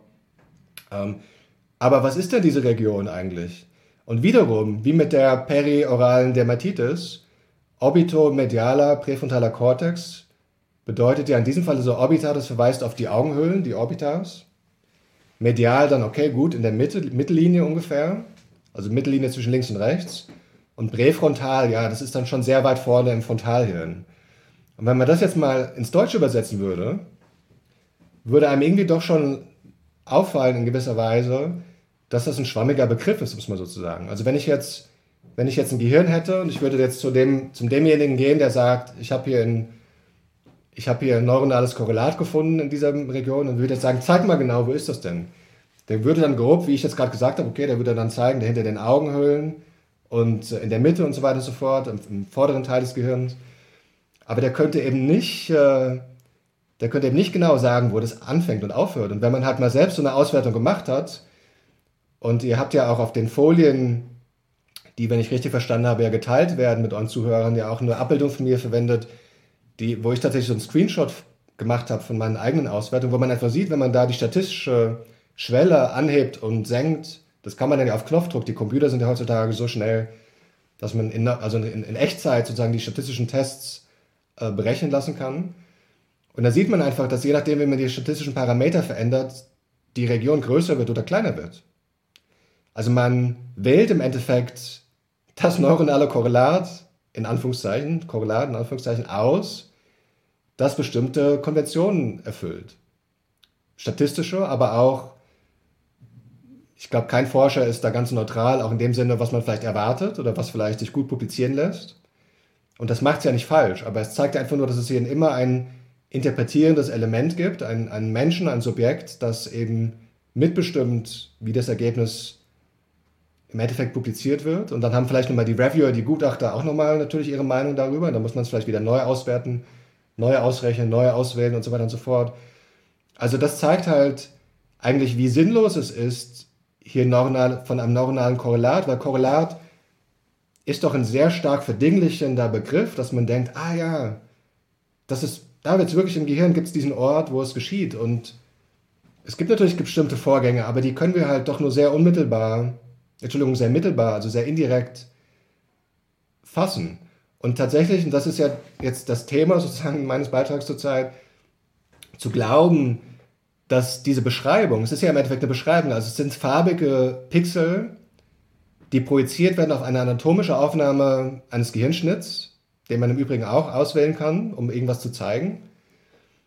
Ähm, dass man jetzt glaubt, dass das eine Erklärung sei des psychologischen Vorgangs, den man eigentlich untersucht, das ist, glaube ich, doch ein sehr schlimmer oder ich sag mal so, sehr naiver Fehlschluss. Aber wir leben halt auch, auch in einer Zeit, wo die Bilder eine sehr große Macht haben. Wir hatten halt vorher schon mal jetzt im kritischen Falle diesen Lachs. Und in gewisser Weise war der Tod Lachs mit Hirnaktivierung die Antwort eben darauf, auf dieses Übertreiben mit den, mit den sogenannten neuronalen Korrelaten, zu zeigen, mit euren Verfahren könnte man sogar beim toten Lachs äh, Hirnaktivierung finden. Und natürlich kann man die Verfahren verbessern und es wird ja auch von vielen gemacht danach und so weiter und so fort. Aber der grundlegende Einwand bleibt eben, dass diese Beschreibung selbst eigentlich keine Erklärung ist. Und diese neuronale Korrelation, was man vielleicht besser sagen sollte, eben nicht so ohne weiteres als neuronales Korrelat, als Korrelat, also als Ding, als konkrete Zellen äh, im Gehirn identifizieren kann. Was es aber immer suggeriert, wenn man so darüber spricht eben. Und ähm, im Übrigen das wissen auch viele Neurowissenschaftler noch gar nicht. Ich hatte gerade letztes Jahr die Freude bei Kollegen bei uns, wir haben halt auch die Behavioral Cognitive Neuroscience, also mehr in der Biologie angesiedelten Studiengang, ähm, wo auch viele unserer eigenen Studierenden dann hinwechseln, die mehr Neuro machen wollen nach dem Psychologie-Bachelor. Die hat mich eingeladen mal zu einem Vortrag und dann hatte ich mal die Frage mitgebracht, weil ich gerade damals Katrin Ammunds interviewt hatte und da habe ich auch einen schönen Artikel drüber geschrieben in meinem Blog, ähm, die ja äh, am Human Brain Project auch in führender Position mitforscht und die aber schon seit vielen Jahrzehnten, ich weiß gar nicht mehr genau wie lange, aber bestimmt mindestens seit 20 Jahren schon auch noch mit dem leider verstorbenen äh, Zilles, die ja tatsächlich das gemacht hat, eben herauszufinden, wo fängt denn die Gehirnregion an und wie hört sie denn auf? Und die haben eben letztes Jahr, so vor ziemlich genau einem Jahr, in Science hatten die eine neue tolle Publikation, wo sie jetzt, ich weiß jetzt aus dem Gedächtnis nicht mehr, wie viele Gehirne es waren, drei, vier Gehirne, also wirklich in mikroskopischer Kleinstarbeit die Gehirnregion identifiziert haben. Und ich habe dann die Forscher, das war natürlich ein bisschen gemein, weil ich die Science-Arbeit schon gelesen hatte, sie nicht. Ich hatte sie dann gefragt, ja, wie viele Gehirnregionen gibt es denn eigentlich? Und das wusste keiner. Das wusste keiner die richtige Antwort, wobei man dazu sagen muss, die ganz richtige Antwort wissen wir auch noch nicht. Aber das, das ist ja auch eine Form des, des Nichtwissens, die viele noch gar nicht wissen. Also viele arbeiten ja zum Beispiel noch mit diesen Broker-Karten, die jetzt schon seit über 100 Jahren alt sind. Und da waren es paar und 40, nagelt mich jetzt nicht genau fest, wie viele es waren. Aber die zurzeitige Schätzung ist, dass man sozusagen nach diesem Stand der Forschung mit deren sogenannten zytoarchitektonischen Verfahren, also dass sie wirklich in Kleinstarbeit und mit einem Mikroskop die Zellstrukturen untersuchen und dann feststellen, wenn es da Unterschiede gibt, dass das eine Grenze ist von einer Hirnregion. Es sind also, ich glaube, ungefähr 72. Und man muss sagen, ungefähr 72, weil sie noch nicht fertig sind. Also sie haben ungefähr 70, 80 Prozent. Das ist also auch Kleinstarbeit, die die Computer nicht machen können. Es gibt keinen KI-Algorithmus, der den Forscherinnen und Forschern diese Arbeit abnehmen muss. Also sie haben wirklich immens viel Zeit darauf angewandt, diese Hirnschnitte sich anzuschauen und äh, eben diese Grenzen zu ziehen und dann auch noch probabilistisch, also in mehreren Gehirnen, nicht nur in einem oder in einer Hemisphäre, wie es halt früher oft gemacht wurde, und dann zu denken, das wäre jetzt für alle Menschen repräsentativ. Also sie haben jetzt so Jülich Brain heißt das, glaube ich, auch so ein 3D-Atlas, den also jeder Open Access abrufen kann im, im Internet zu nicht kommerziellen Zwecken. Und wo man nachschauen kann, diese Koordinate, die man unter anderem dann ja auch im Hirnscanner findet, welcher Region entspricht das denn jetzt wirklich im Gehirn? Mit einer gewissen Wahrscheinlichkeit. Und wenn man auf dieser Ebene Hirnforschung betreibt, und da bin ich also wahnsinnig dankbar, dass auch, dass auch in Deutschland es Fördermittel gibt, die also Grundlagenforschung über so einen langen Zeitraum auch unterstützen. Das ist dann, glaube ich, die Leibniz-Gesellschaft, die hinter dem Forschungszentrum Jülich steckt, auch unter anderem natürlich andere Forschungsprojekte. Aber wenn man das mal vergleicht damit, dass ja heutzutage ganz viele andere Projekte im Prinzip innerhalb von drei Jahren schon wahnsinnig tolle Ergebnisse erzielen müssen. Ähm, also wenn man einfach mal diese Dimension des Gehirns besser versteht, dann, dann muss einem, glaube ich, eigentlich klar werden, wie absurd es eben ist zu glauben, dass diese sogenannten neuronalen Korrelate, die man dann findet, jetzt mal auch jenseits aller statistischen Punkte und aller auch psychologischen Punkte und begrifflichen Punkte, einfach auf der neurologischen Ebene noch so komplex sind. Und ähm, ich meine, ihr könnt es auch gerne nachlesen. Ich habe natürlich Frau Ammons ein bisschen, die ich übrigens sehr schätze. Weiß ich, wenn ich sie, wenn ich früher ihre, ihre Forschung erfahren hätte, hätte ich vielleicht sogar selbst Medizin studiert. Keine Ahnung. Also sie ist wirklich sehr, sehr inspirierend auch. Ganz tolle Anatomin. Das war jetzt nicht mein Weg, aber ich habe sie halt natürlich schon ein bisschen damit auch herausgefordert, warum, warum machen Sie denn diese Forschung? Wie haben Sie sich denn angefangen, sich dafür zu interessieren? Und dass sie dann schon natürlich auf die psychologische Ebene im Endeffekt abzielt und sagt, natürlich gehen wir davon aus, dass das Nervensystem eine wesentliche Größe dafür ist, die, die für die Arbeit unserer psychischen Vorgänge ähm, entscheidend ist. Und, aber wenn man dann halt einfach mal nachhakt, ja, was erklärt uns das denn jetzt? Okay, man weiß jetzt zum Beispiel, dass bei einem Sprachgenie, der irgendwie 30, 40, ich weiß nicht mehr genau, wie viel das waren, Sprachen sprechen konnte und der sein Gehirn dann der Wissenschaft übermacht hat. Also ist auch publiziert vor vielen Jahren schon von Ammons und Kollegen. Äh, und dann haben sie halt dessen, dessen Sprach, äh, sogenannte Sprachareale untersucht. Und dann sehen sie, dass die Zellen da anders vernetzt sind und anders gewachsen sind. Ja, man sieht, das ist im Übrigen mal wirklich ein neuronales Korrelat. Also man sieht, die sind anders gewachsen. Aber was erklärt das? Also man, es ist, bleibt doch halt doch noch sehr im Wagen, ähm, man kann feststellen, dass es hier Auffälligkeiten gibt, Unterschiede gibt zu anderen Menschen, die zum Beispiel weniger Sprachen sprechen. Aber jetzt meinen zu wollen, dass das eine Erklärung dafür sei, warum jetzt dieser Herr 30, 40 Sprachen sprechen konnte und ich nur drei, so weit sind wir leider noch nicht. Und, ähm, und das ist halt mein Hauptkritikpunkt im Prinzip, also ich habe wie gesagt gar nichts gegen die Neurowissenschaften, mit anderen, anderen Vorzeichen hätte ich da vielleicht mich noch tiefer rein vertieft in meiner wissenschaftlichen Laufbahn. Es ist dann anders gekommen, dass ich eher auf die philosophische, psychologische und dann auch in gewisser Weise wissenschaftssoziologische Ebene gekommen bin. Aber ich störe mich halt an diesen, diesen ganz krassen Vereinfachungen, bei denen man dann die Vereinfachungen vergisst. Also es ist ja jedes Experiment ist ja eine Reduktion. Man, man schafft ja sozusagen sich eine idealisierte Welt, in der man Störfaktoren ausschaltet, weil man ja sozusagen die maximale Kontrolle darüber will, was passiert. Und das machen wir halt als Psychologen auch mit Menschen. Und wir können halt die, die Umwelt nicht so stark kontrollieren wie der Physiker, der vielleicht dafür einen Teilchenbeschleuniger hat oder was auch immer da es für Experimente noch alles gibt. Aber wir, wir versuchen halt ganz viele Störfaktoren aus dem Experiment herauszuhalten um dann nur eine Variable zu verändern und durch diese, eben die unabhängige Variable, und durch diese Veränderung der unabhängigen Variable dann die abhängige zu messen. Und das wäre jetzt in dem Fall zum Beispiel dann die Hirnaktivierung, aber es kann natürlich genauso gut ein Verhaltens- oder eine, eine Aussage der Versuchsperson sein, was auch immer. Verhaltenseffekt, gibt ja ganz viele Möglichkeiten. Oder auch physiologische Signale, die nicht aus dem Gehirn kommen. Ähm, um dann halt eben die Veränderung auf der Ebene meiner abhängigen Variable zu erklären durch das, was ich auf der Ebene der, der unabhängigen Variable mache.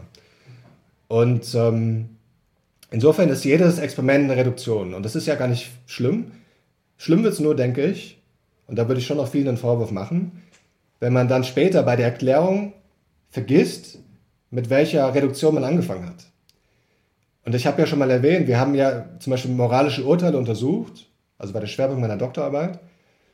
Und ohne wirklich die Frage zu beantworten, was ist denn eigentlich ein moralisches Urteil, indem wir einfach gesagt haben, Versuchsperson antwortet jetzt mal moralisch oder antwortet mal juristisch. Es gab zum Beispiel damals eine Staatsanwältin aus Bonn, die dann gemeint hat, aber da gibt es doch gar keinen Unterschied, das war auch interessant. Also für sie waren sozusagen diese Ebenen völlig gleich. Das ist jetzt eher eine rechtsphilosophische Diskussion, die man hier starten könnte.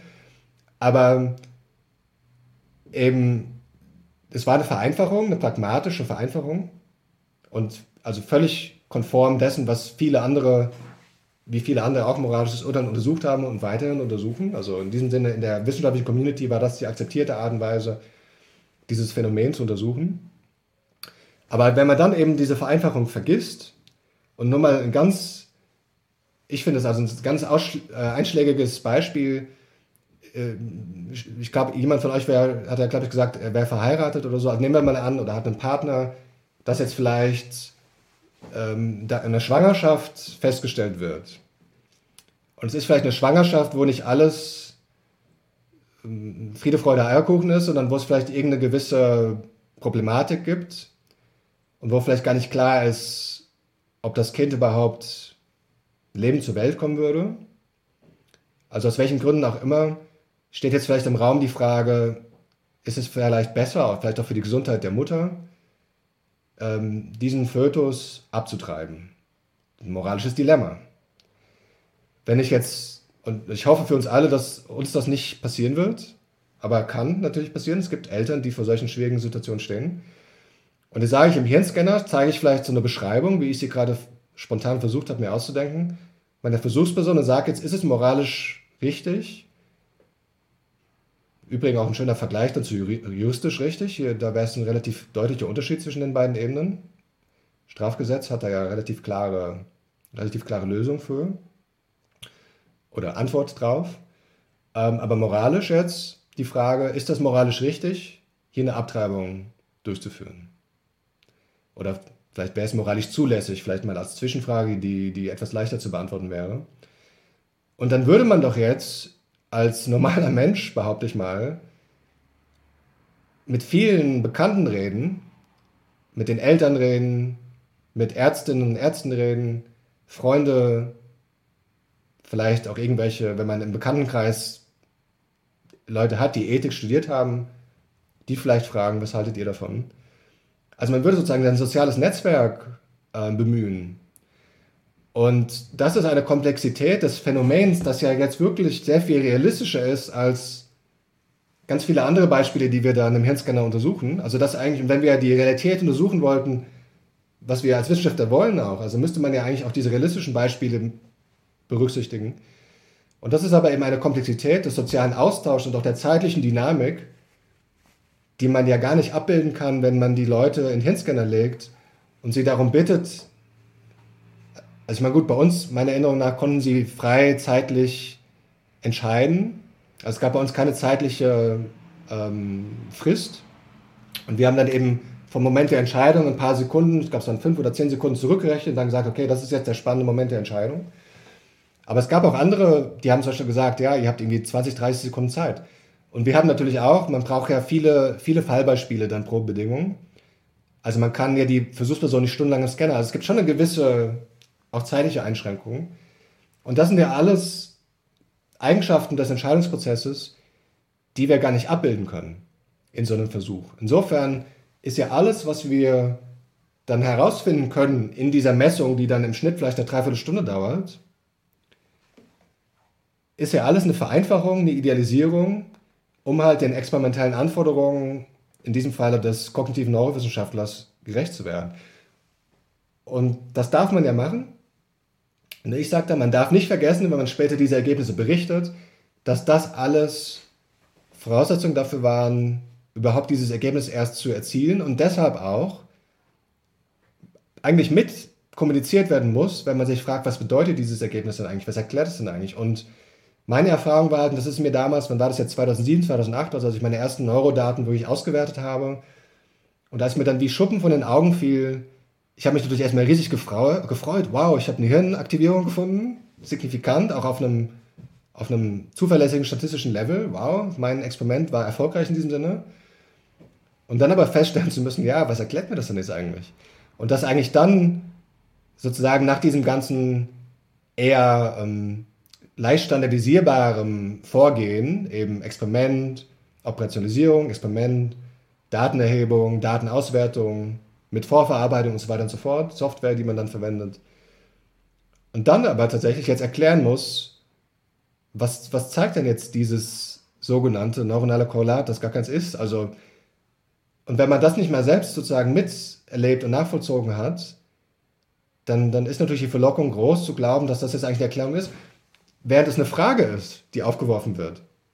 Und in diesem Sinne glaube ich, dass ganz viel dieser Forschung eigentlich eher hypothesengenerierende Forschung ist, in dem Sinne, aha, diese Region, die man jetzt hier findet, die könnte man sich in folgender Forschung ja mal genauer anschauen. Also es ist eigentlich mehr das Aufwerfen von Fragen, was natürlich, wenn man jetzt mal rein vom Ergebnis her denkt, wahnsinnig produktiv ist, weil je mehr Fragen man hat, desto mehr Antworten kann man suchen. Und wenn immer wieder neue Fragen dazukommen und man vielleicht hin und wieder mal eine kleine Antwort findet, dann bleibt man sozusagen, wird man nie arbeitslos. Es gibt also immer wieder neue Gebiete, die man sich erschließen kann. Und da sind wir jetzt in der Wissenschaftssoziologie, die mir ja ganz wichtig auch ist, also wirklich die Bedingungen, unter denen Forscherinnen und Forscher tatsächlich arbeiten. Und es wäre halt auch eine Illusion zu glauben, dass die sozusagen materiellen Bedingungen, unter denen diese Forschung stattfindet, nicht irgendwie auch Einfluss haben darauf, was, wie diese Forschung st stattfindet, wie sie läuft.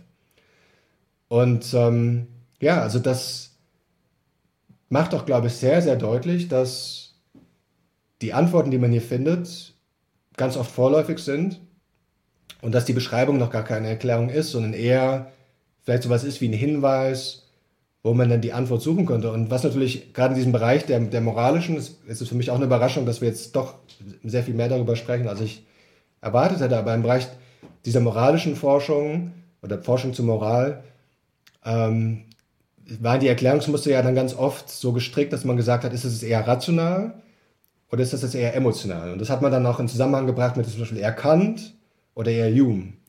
Und dann gab es wirklich Leute, also die auch mit sehr viel Erfolg in sehr einschlägigen wissenschaftlichen Zeitschriften, vielleicht nicht so wortwörtlich, aber doch mehr oder weniger zwischen den Zeilen gesagt haben, ja, die Forschung sagt, dass eigentlich hatte Hume recht und Kant Unrecht, zum Beispiel. Oder eigentlich ist ja der Utilitarismus die richtige Ethik und die Pflichtethik eigentlich die falsche Ethik, zum Beispiel.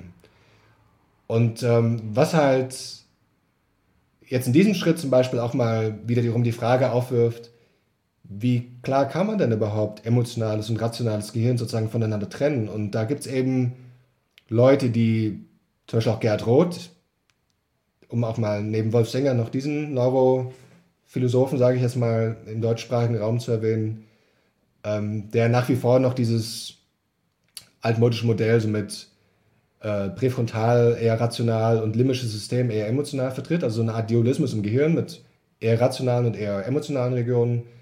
Ähm, vor kurzem gerade in einem Interview mit dem schweizerischen Fernsehen, diesen Sternstunden war das, glaube ich, wo er so neues Buch vorgestellt hat, ähm, mich gewundert hat, dass er immer noch die, so, so über das Gehirn spricht, aber was sehr einfach ist, ähm, wenn man halt eine Erklärung geben will, dann kann man einfach sagen, okay, das eine ist rational, das andere ist emotional. Jetzt finde ich eine, eine Aktivierung die ist eher da oder eher da und dann ist die Antwort deutlich. Also ist es jetzt eher rational oder emotional. Aber wenn man halt tiefer gräbt und sich anschaut, wie lässt sich denn sozusagen dieser Dualismus, Gefühl, ähm, Vernunft-Dualismus im Gehirn äh, wirklich nachweisen, gibt es auch andere Forscher, die sagen, ne, das ist gar nicht so. Äh, fast, sogar im, im, visuellen Kortex, also visuell, im, im hinteren Bereich, Occipitallappen, gibt es Regionen, die mit Emotionen in Zusammenhang gebracht werden. Also über das gesamte Gehirn verstreut ähm, hat man Funde, wenn man lang genug sucht, oder auch in Übersichtsarbeiten, die man dort findet, die schon mal mit emotionaler Informationsverarbeitung in Zusammenhang gebracht wurden.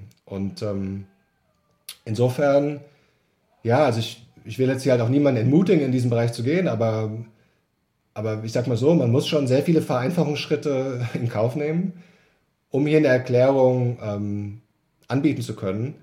Und ich würde auch sagen, zur, zur intellektuellen Redlichkeit gehört dazu, die Vereinfachungsschritte auch mitzukommunizieren. Ich sage mal so, wie auch in einem Essen, dass man irgendein Essensprodukt, Fertigprodukt, das man im Supermarkt kauft, wo sozusagen draufsteht, was für Zutaten da drin sind, gehört eigentlich zur Kommunikation dieser Ergebnisse auch dazu, mitzukommunizieren, was da die Voraussetzungen und die Vereinfachungen dieser Forschung sind, was da leider nicht gemacht wird meistens nicht gemacht wird, was auch viele Journalisten nicht wissen oder auch vielleicht gar nicht wissen wollen, weil dann auch ihre Berichte weniger ähm, attraktiv werden. Und dann ähm, erlaubt mir noch eine kurze historische Anmerkung, weil das Beispiel Phineas Gage genannt wurde, zu dem ich ja auch publiziert habe. Übrigens gerade auch eine Arbeit unter Review habe. Ist leider ein etwas schwieriger Review-Prozess. Vielleicht muss ich es dann doch in meinem Blog veröffentlichen, aber ähm, weil es ja genannt wurde, also die Sachen mit, dem, mit den Persönlichkeitsveränderungen, wo man also ganz viele dieser Punkte, die wir hier gerade gebracht haben, welche Gehirnregionen waren denn überhaupt betroffen und inwiefern waren denn zum Beispiel diese Gehirnschäden irreversibel oder inwiefern haben vielleicht sogar andere Gehirnregionen zum Teil, also Plastizität, ähm, das wieder übernommen. Also ich, meine Meinung ist, und ich habe da doch inzwischen relativ guten Überblick auch über die historischen Quellen, dass ähm, wahrscheinlich seine Persönlichkeit verändert hat durch diese Zerstörung einfach eines gewissen Teils seines Frontalhirns. Wo im Übrigen heute klar ist, dass Damasios Berechnungen nicht so richtig waren, wie damals gedacht wurde. Es gibt also bessere Modelle heutzutage, die das doch korrigiert haben, auch ge gezeigt haben, dass es nur auf einer Seite war, nicht beidseitig und so weiter und so fort. Ähm, aber das einfach ein historisches Faktum ist, dass die Persönlichkeitsveränderungen, falls es diese, die, äh, sie denn gab, sehr schlecht dokumentiert sind. Also wir wissen es einfach nicht. Wir müssen also spekulieren. Und da hat Damasio einfach sehr, sehr, sehr stark vereinfacht und viele haben von ihm abgeschrieben. Und das war nicht zum ersten Mal in der Geschichte, also schon im 19. Jahrhundert gab es das. Und ich habe gerade vor kurzem in einem sehr guten medizinischen Aufsatz nochmal äh, eine Anmerkung gelesen, die mir gar nicht so bewusst war, dass, dass Harlow, dieser Arzt, der damals Phineas Gage im Wesentlichen betreut hat, der war Phrenologe. Der war also Anhänger einer lokalisationistischen äh, Sichtweise des Gehirns und hat in diesem Sinne eben, ich sag mal so, eine, eine sehr große Vorprägung gehabt dass Phineas Gage, wenn er eben einen Hirnschaden hat, und Harlow hat ihn auch da operiert mit natürlich sehr kruden Verfahren, die ich jetzt hier nicht im Detail erkläre, weil die nicht sehr appetitlich sind, am offenen Gehirn. Ein Wunder, dass er das überlebt hat. Ähm, also nach dem Wunder, dass er den Unfall überlebt hat, das zweite Wunder, dass er die Operation überlebt hat, die medizinische Behandlung damals, mit den Standards von um 18, wann war es, 1848 oder so. Ähm, und dann war aber Phineas Gage Einige Wochen nach dem Unfall bei einem Chirurgen in Harvard, Professor Bigelow, und der war gerade kein Phrenologe, der war also eher Anhänger dieser Schule, die das Gehirn als Netzwerk, also etwas später nannte man das ja Äquipotentialität, also der, der Gegensatz zum Lokalisationismus, sozusagen das Gehirn ist eher ein verbreitetes Netzwerk. Und Bigelow schreibt wortwörtlich, also das ist eine historische Tatsache, wortwörtlich schreibt Bigelow, dass Phineas Gage vollständig wiederhergestellt sei auf allen mentalen und physischen Ebenen. Natürlich ist auch das nicht das letzte Wort, weil Bigelow kannte Gage vorher nicht und es gibt natürlich hier keine umfassende neuropsychologische Untersuchung, wie man sie heute bei so einem Patienten machen würde. Äh, es zeigt aber eben, dass man hier sehr, sehr aufpassen muss und sehr vorsichtig sein muss, wenn man keinen ich sag mal so, nicht, keine fragwürdige Erklärung anbieten will. Und ähm, ist halt jetzt, steht auch im Zusammenhang zu einigen dieser Punkte, die ich gerade gemacht habe, also mit anatomischer Genauigkeit und dass da einfach ganz viel FMRT-Forschung sehr, sehr, sehr reduktiv ist und sehr vereinfacht ist und äh, sehr oft vom Pragmatismus getrieben ist. Und das ist halt in gewisser Weise auch für diejenigen, die eine Zukunft in der Karriere an, äh, in der zukünftige Laufbahn in der Wissenschaft anstreben oder in der Philosophie. Ich weiß nicht genau, wie stark der Leistungsdruck heutzutage in der Philosophie ist, aber ich sag mal so, in vielen empirischen Disziplinen ist es einfach so, dass man natürlich knallhart bewertet wird aufgrund seiner Produktivität. Und da wissen wir im Übrigen auch, Thomas Kuhn hat das ja sehr deutlich gezeigt, Normal Science, also die normale Wissenschaft, das sogenannte, die sogenannte paradigmatische Phase der Wissenschaft, ist eben darauf angelegt, Forscherinnen und Forscher pragmatisch, produktiv ihre Arbeit zu erlauben und gerade nicht das zu tun, was wir es hier gerade tun, zu reflektieren und zu hinterfragen und Fragen aufzuwerfen und ähm, auf Probleme hinzuweisen und vielleicht auch auf Dinge hinzuweisen, die anders getan werden sollten. Und ähm, ja, in diesem Sinne, das war jetzt ein etwas längeres Statement, aber ich glaube doch ganz wichtig und auf viele Art und Weisen gezeigt, dass man diese Gehirndaten eben nicht so ohne weiteres als Erklärung des Menschen eins zu eins verstehen darf. Eine lange Ausführung und eine sehr wertvolle. Eine Ausführung, die du als theoretischer Psychologe gemacht hast und zur theoretischen Psychologie, die du ja auch in Verbindung gebracht hast mit philosophischer Psychologie, gehört, gehört eben im Wesentlichen die Begriffserklärung. Und Begriffserklärung ähm, ist etwas, was hier die Komplexität des Zusammenhangs zu sichten und zu verstehen hilft. Und was mir sehr wichtig ist, ich will nochmal ein Beispiel geben, wie so etwas ablaufen kann. Ähm, wir haben jetzt über das neuronale Korrelat gesprochen. Und dann sprechen wir zugleich über den Begriff der Korrelation. Korrelate, Korrelation, das klingt schon einmal sehr ähnlich. Ähm, Unter der Korrelation verstehen wir aber ein mathematisches statistisches Standardverfahren. Unter Korrelaten verstehen wir jetzt wiederum eine Beziehungsklasse. Und ich habe mir den Korrelationsbegriff noch nie besonders tief angeschaut, aber ich habe en passant, als ich Karl Löwit gelesen habe, einmal eine Passage gefunden, in der er aus einem ganz anderen Kontext heraus, nämlich aus dem Kontext der Intersubjektivitätsforschung, den Begriff der Relation bestimmt. Und dabei ist ein, ein nettes Zitat angefallen, äh, das ich hier einmal als ein weiteres Beispiel für Begriffsbestimmung und ähm, Begriffsthematisierung kurz lesen möchte. Da sagt er, die Relation ist also eine einseitige Beziehung. Einseitig ist eine Relation in Beziehung auf die Möglichkeit einer zweiseitigen Relation, die Korrelation. Korrelativ aufeinander bezogen sind zum Beispiel Schlüssel und Schlüsselloch. Ein jedes dieser beiden verweist seinem Sinne nach auf das andere. Die Zweiseitigkeit der Korrelation bedeutet also eine Gegenseitigkeit der Relate. Das eine verweist auf das andere. Keines hat Sinn ohne das andere. Sie sind füreinander gemacht und passen zueinander. Und trotz ihres Füreinanderseins kann man nicht eigentlich sagen, sie stünden zueinander in einem Verhältnis. Ein Verhältnis ist weder bloße, ein bloßer Zusammenhang noch eine bloße Relation, noch eine Korrelation, obgleich es alle drei in gewisser Weise enthält. Ich finde diese Passage deswegen so interessant, weil es sich um eine Klarstellung von Begrifflichkeiten handelt, die wir in der Alltagssprache immer wieder für synonym erklären. Und selbst wenn es so ist, dass jetzt vielleicht jemand kommen würde, der sagte, mit dem neuronalen Korrelat, ich will mich da einfach auf einen ähm, Sachzusammenhang beziehen. Äh, ich verwende den Begriff Korrelat in einem rein nominalen Sinne. Ich ordne hier eben dem, was wir ja alle ganz klar sehen, äh, ein, ein Wort zu.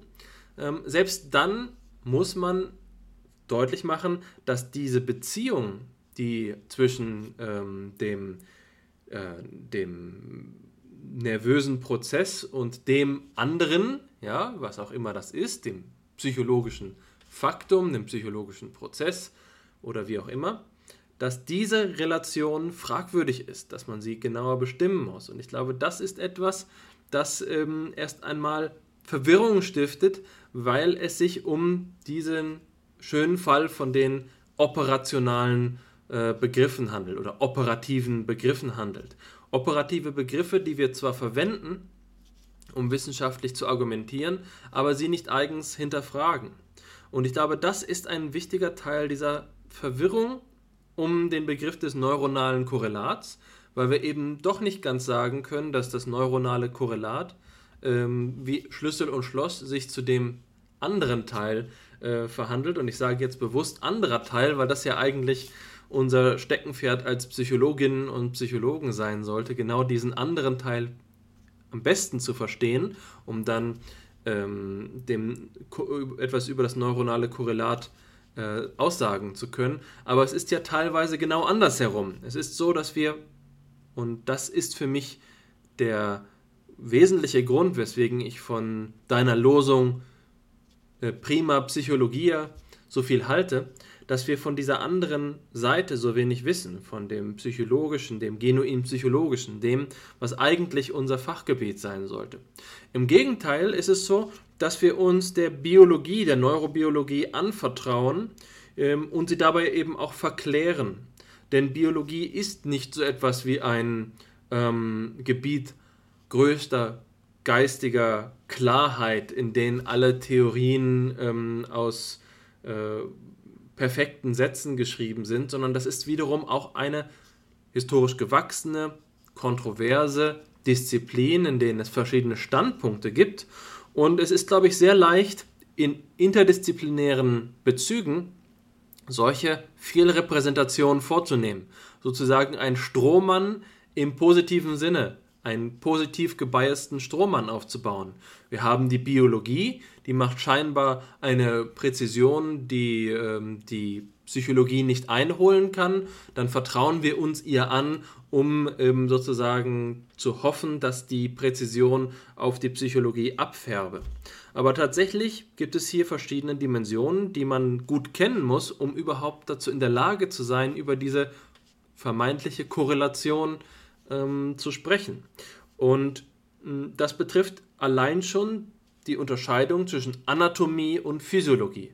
Wenn wir so uns so ein Bild ansehen, wie wir es jetzt hier auch abgedruckt haben, dann sehen wir ja die Mischung von verschiedenen Aufnahmen. Wir sehen ein, ähm, ein anatomisches MRT, das den statischen Eindruck des ähm, Gehirns zu diesem ähm, Zeitpunkt vermutlich in einer langen, äh, in einer längeren Aufnahme ähm, abbildet. Teilweise werden gerade dann, wenn mehrere Versuchspersonen gemessen werden, auch nur sozusagen von von einem Standardgehirn äh, das äh, MRT-Bild genommen und dann wird da ein fMRT-Bild, was eine zweite Aufnahme ist, darüber gelegt, was eine dynamische Aufnahme, eine zeitliche Aufnahme ist, die funktionale Magnetresonanztomographie. Das heißt, wir haben eine anatomische Aufnahme auf der einen Seite, eine physiologische ähm, Aufnahme auf der anderen Seite. Eine anatomische Aufnahme insofern als hier Strukturen, beschrieben. Ja, wir haben den, grad, den Begriff Beschreibung gerade ähm, problematisiert, deswegen sage ich beschreib, beschrieben in, in, Anführungszeichen. Hier werden Strukturen beschrieben äh, auf anatomischer Ebene und dann werden Funktionen beschrieben auf, ähm, auf physiologischer Seite. Also die Physiologie ist eine Beschreibung der organischen Funktionen.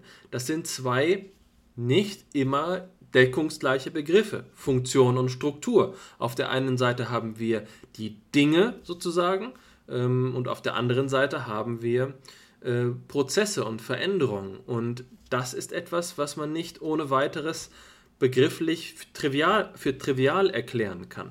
Und dabei haben wir noch gar nicht darüber gesprochen, wie diese vermeintliche Messung über das Blood Oxygenation Level zustande kommt, wie wir also indirekt über den Sauerstoffgehalt des Blutes vermeintlich Gehirnregion Aktivität zuschreiben, wobei es eben noch eine strittige Frage ist, ob jede Form von einem linearen Anstieg an Sauerstoffgehalt in einem Organismus bedeutet, dass damit auch gleichzeitig ein linearer Anstieg der Aktivität der jeweiligen äh, organischen Funktionen ähm, verbunden ist. Das sind alles fragwürdige Zusammenhänge und ich glaube, dass es hier diesen positiven Strohmann gibt, das eben auf die Neurologie auszulagern, um ähm, letztlich sagen zu können, das ist uns damit in der Psychologie leichter falle. Und das, was ich ähm, höre, wenn du prima Psychologie sagst, ist genau etwas, was ich seit einiger Zeit schon vor mir hertrage und das ist ein eine Schwäche der deskriptiven Psychologie der Gegenwart. Das ist für mich die, die Schattenseite des Zusammenhangs. Wir haben in der Geschichte der Psychologie ja verschiedene Ausgangspunkte und ich erwähne da gerne das Jahr 1874, in dem sowohl Wilhelm Wundt seine physiologische Psychologie veröffentlicht hat, übrigens ein Begriff, den man leicht missverstehen kann, als auch Brentano ähm, seine Psychologie vom empirischen Standpunkt. Und Wilhelm Wundt ist eben derjenige, der eine, die Psychologie in zwei Teile teilt. Die, der eine Teil, der ähm, sich mit Introspektion beschäftigt und der versucht zu bestimmen, was die Erfahrung ist. Der andere Teil, der die äh, physiologische Seite bestimmt, der also die Nervenaktivität in, dazu in Beziehung setzt. Und dann haben wir eben auch noch Franz Brentano, der die deskriptive Psychologie äh, vorstellt, die er auch Psychognosie nennt. Psychognosie. Und das ist die Bemühung darum, mit möglichst hoher Präzision darüber zu sprechen, wie immanent in der Erfahrung ähm, Dinge zustande kommen, Erfahrungen, Erlebnisse zustande kommen, äh, Eindrücke zustande kommen. Was für mich dabei entscheidend ist, ist der folgende Zusammenhang, ein Zusammenhang, den ich wie folgt illustrieren möchte. Das ist eines meiner Lieblingsgedankenexperimente. Stellen wir uns doch mal vor, die Neurologie, die Neurowissenschaft, die biologische Psychologie käme an ihr Ende. Sie würde eine voll, das, also das äh, Human Brain Project sei abgeschlossen und es sei nicht nur so abgeschlossen, dass wir das alles halbwegs kartiert haben, sondern jedes noch so kleine Detail des menschlichen ähm, Organismus, des neuronalen Teils des menschlichen Organismus sei erschlossen.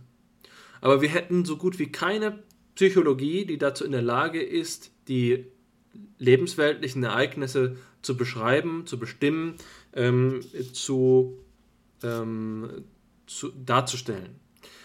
Was hätten wir damit gewonnen? Müssten wir nicht an der Stelle sagen, dass wir erst am Anfang stehen, dass es jetzt erst richtig losgehen kann, dass wir jetzt anfangen können zu fragen, was genau passiert, wenn, ähm, wenn dieses oder jenes im Gehirn stattfindet. Ich glaube, dass sich dann plötzlich die äh, Korrelationsfrage umdrehen ähm, würde und wir hätten hier jetzt eine eine Biologie, die nach dem psychologischen Korrelat fragt. Also wir haben ein perfekt bestimmtes Gehirn, das in jedem Detail erschlossen ist, aber wir wissen nicht, was dann passiert, wenn diese exakt beschriebene äh, Struktur gerade Aktivität zeigt. Dann würden wir uns doch in höchstem Maße darum bemühen müssen, eine präzise Beschreibung der Psychologie vorzunehmen, um überhaupt ähm, mit den Daten, die wir da gewonnen haben, etwas anzufangen. Es wären eben einfach nur bunte Bilder.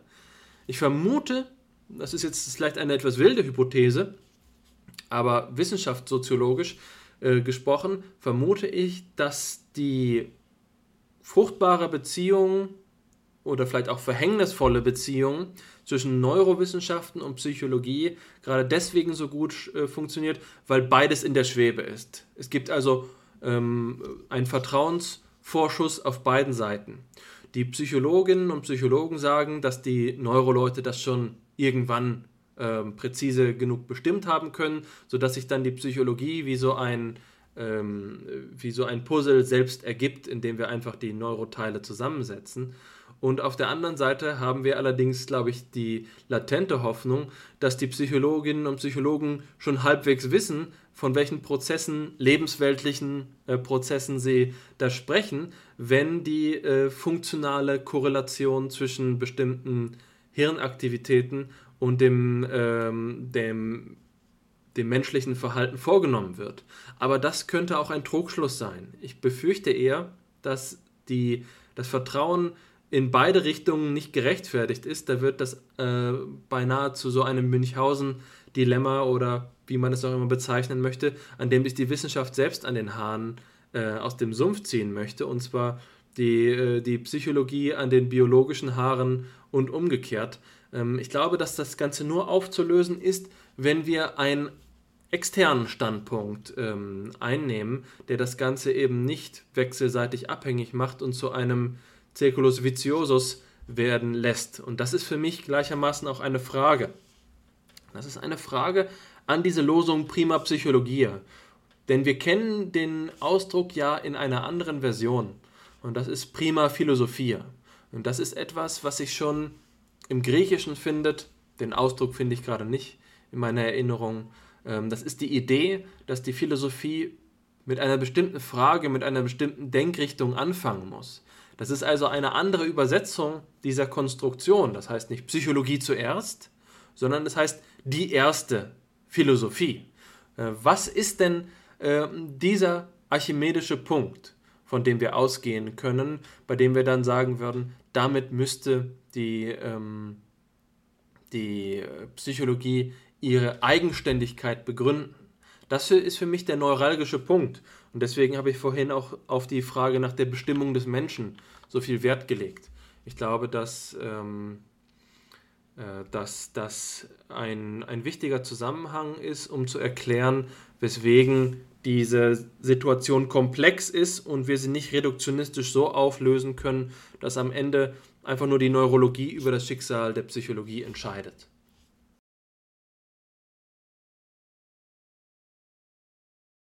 Ja, du hast sehr viele wichtige Punkte angesprochen, Alexander. Vielen Dank. Äh, ich hatte jetzt gerade eben schon ein etwas längeres Statement, deshalb würde ich jetzt versuchen, mich etwas kürzer zu fassen. Ähm, aber der Punkt, der jetzt für mich hier am wesentlichsten heraussticht, ist nochmal die Frage, inwiefern die Psychologie, und das hat direkt zu tun mit sozusagen meiner provokanten Forderung Psychologie zuerst, inwiefern die Psychologie eine Verankerung hat und oder Verankerung braucht, zum Beispiel in der Biologie. Und ich meine, du hast ja gerade auch Wund angesprochen, zu dem gleich nochmal eine Fußnote. Aber es ist ja bis heute, ich würde jetzt nicht sagen ein Trauma der Psychologen, das, das wäre jetzt vielleicht zu provokativ, aber einige, genauso in der Psychiatrie im Übrigen, eins zu eins, dass doch einige Forscherinnen und Forscher nicht so gut wissen, was eigentlich ihr Forschungsgegenstand ist. Und jetzt war natürlich die große Hoffnung, dass sozusagen die Biologie uns die Antwort gibt. Nach dem Motto, ich kann jetzt vielleicht nicht sagen, was genau für psychologische Vorgänge stattfinden bei dieser oder jener Aufgabe. Wahrnehmens-, Denk-, Entscheidungsaufgabe und so weiter und so fort. Aber wenn ich jetzt biologische Psychologie betreibe, die ja eine viel längere Geschichte hat als jetzt die kognitive Neurowissenschaft, aber im Prinzip gibt es da ja keine strenge Unterscheidung. Also die, die Psychologen haben ja schon seit ganz, ganz langer Zeit versucht, auch mit biologischen Verfahren eben ihrer Zeit, ihren, ihren Möglichkeiten. Descartes im Übrigen hat sogar auch schon physiologische Studien unternommen äh, im 17. Jahrhundert und sich äh, Gehirne angeschaut, dann von Tieren eher, weil am Menschen halt damals nicht geforscht werden durfte, aber ähm, also es ist ja, es ist ja sozusagen eine, hier eine Kontinuität mit der Hoffnung, dass sozusagen uns das Gehirn im Endeffekt die erklärt, was eigentlich die Psychologie ist.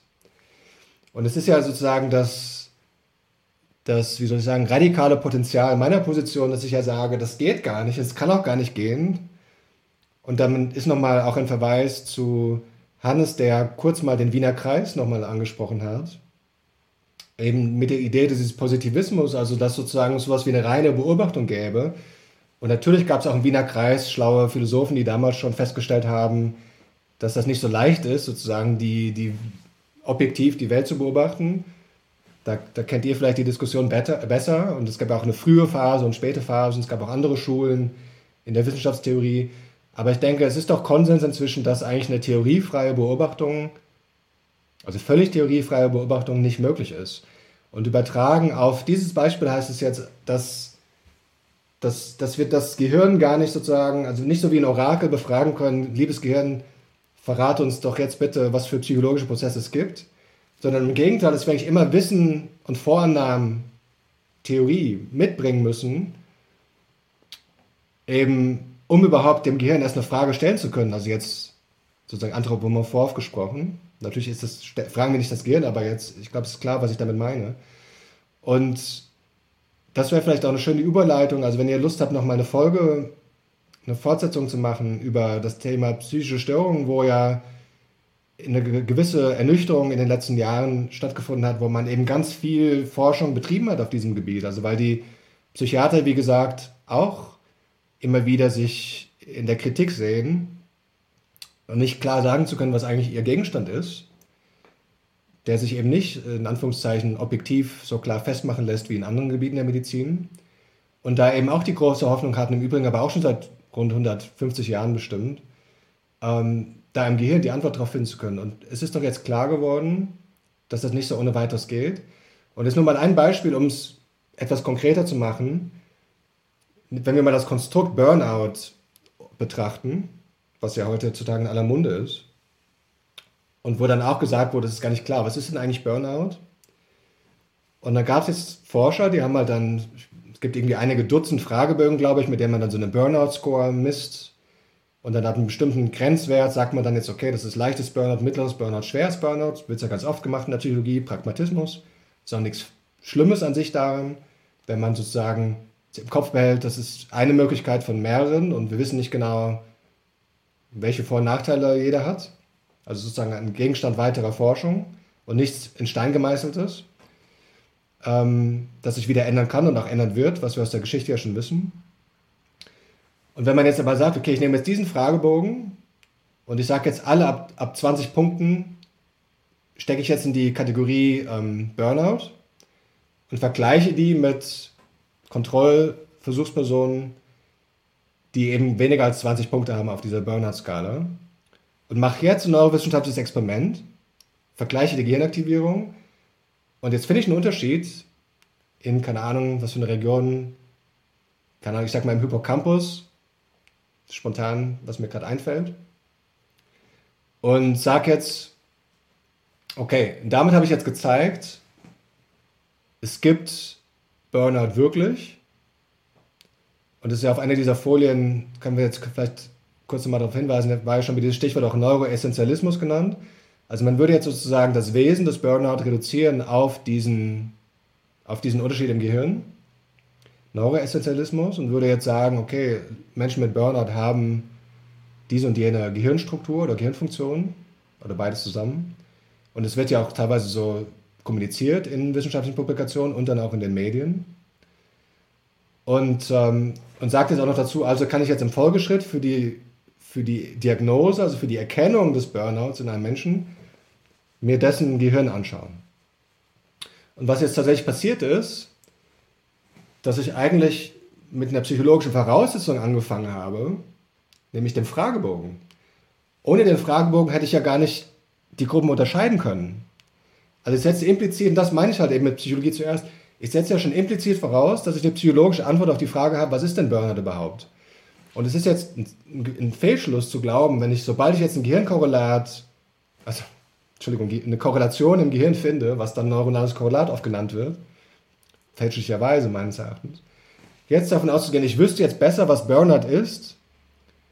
Im Gegenteil, ist ja diese Korrelation wiederum auch nur mit einer gewissen statistischen Wahrscheinlichkeit so. Also es gibt ja immer ganz große Überlappungen zwischen diesen Gruppen. Man müsste jetzt die Effektgrößen sich anschauen und würde dann in den allermeisten Fällen feststellen, die sind statistisch signifikant, aber praktisch sehr, sehr klein, meistens praktisch irrelevant. Also eigentlich nur dazu gut, weitere Forschung zu inspirieren, Hypothesen generierende Forschung. Also ist einfach diese, diese Hoffnung, dass im Endeffekt die Hirnforschung uns sagt, was die Psychologie eigentlich ist. Also ich sehe hier keinen Ausweg daraus, weil wir immer mit irgendeiner Begrifflichkeit, mit irgendeiner Operationalisierung anfangen müssen, mit irgendeiner Auswahl des Experiments, wo wir bestimmte Theorien mit verkörpern oder in die Welt bringen, sozusagen, zur Ausführung bringen, exekutieren. Und jetzt erwidern manchmal Leute dann, ja gut, es gibt aber auch ähm, äh, hypothesenfreie Analysen. Also es gibt zum Beispiel so sogenannte Independent Components Analysis, also dass man dass man sich zum Beispiel einen Datensatz anschaut und versucht, dass der Datensatz sich aus sich heraus selbst irgendwie erklärt, also sogenannte unabhängige Komponenten findet in diesem Datensatz.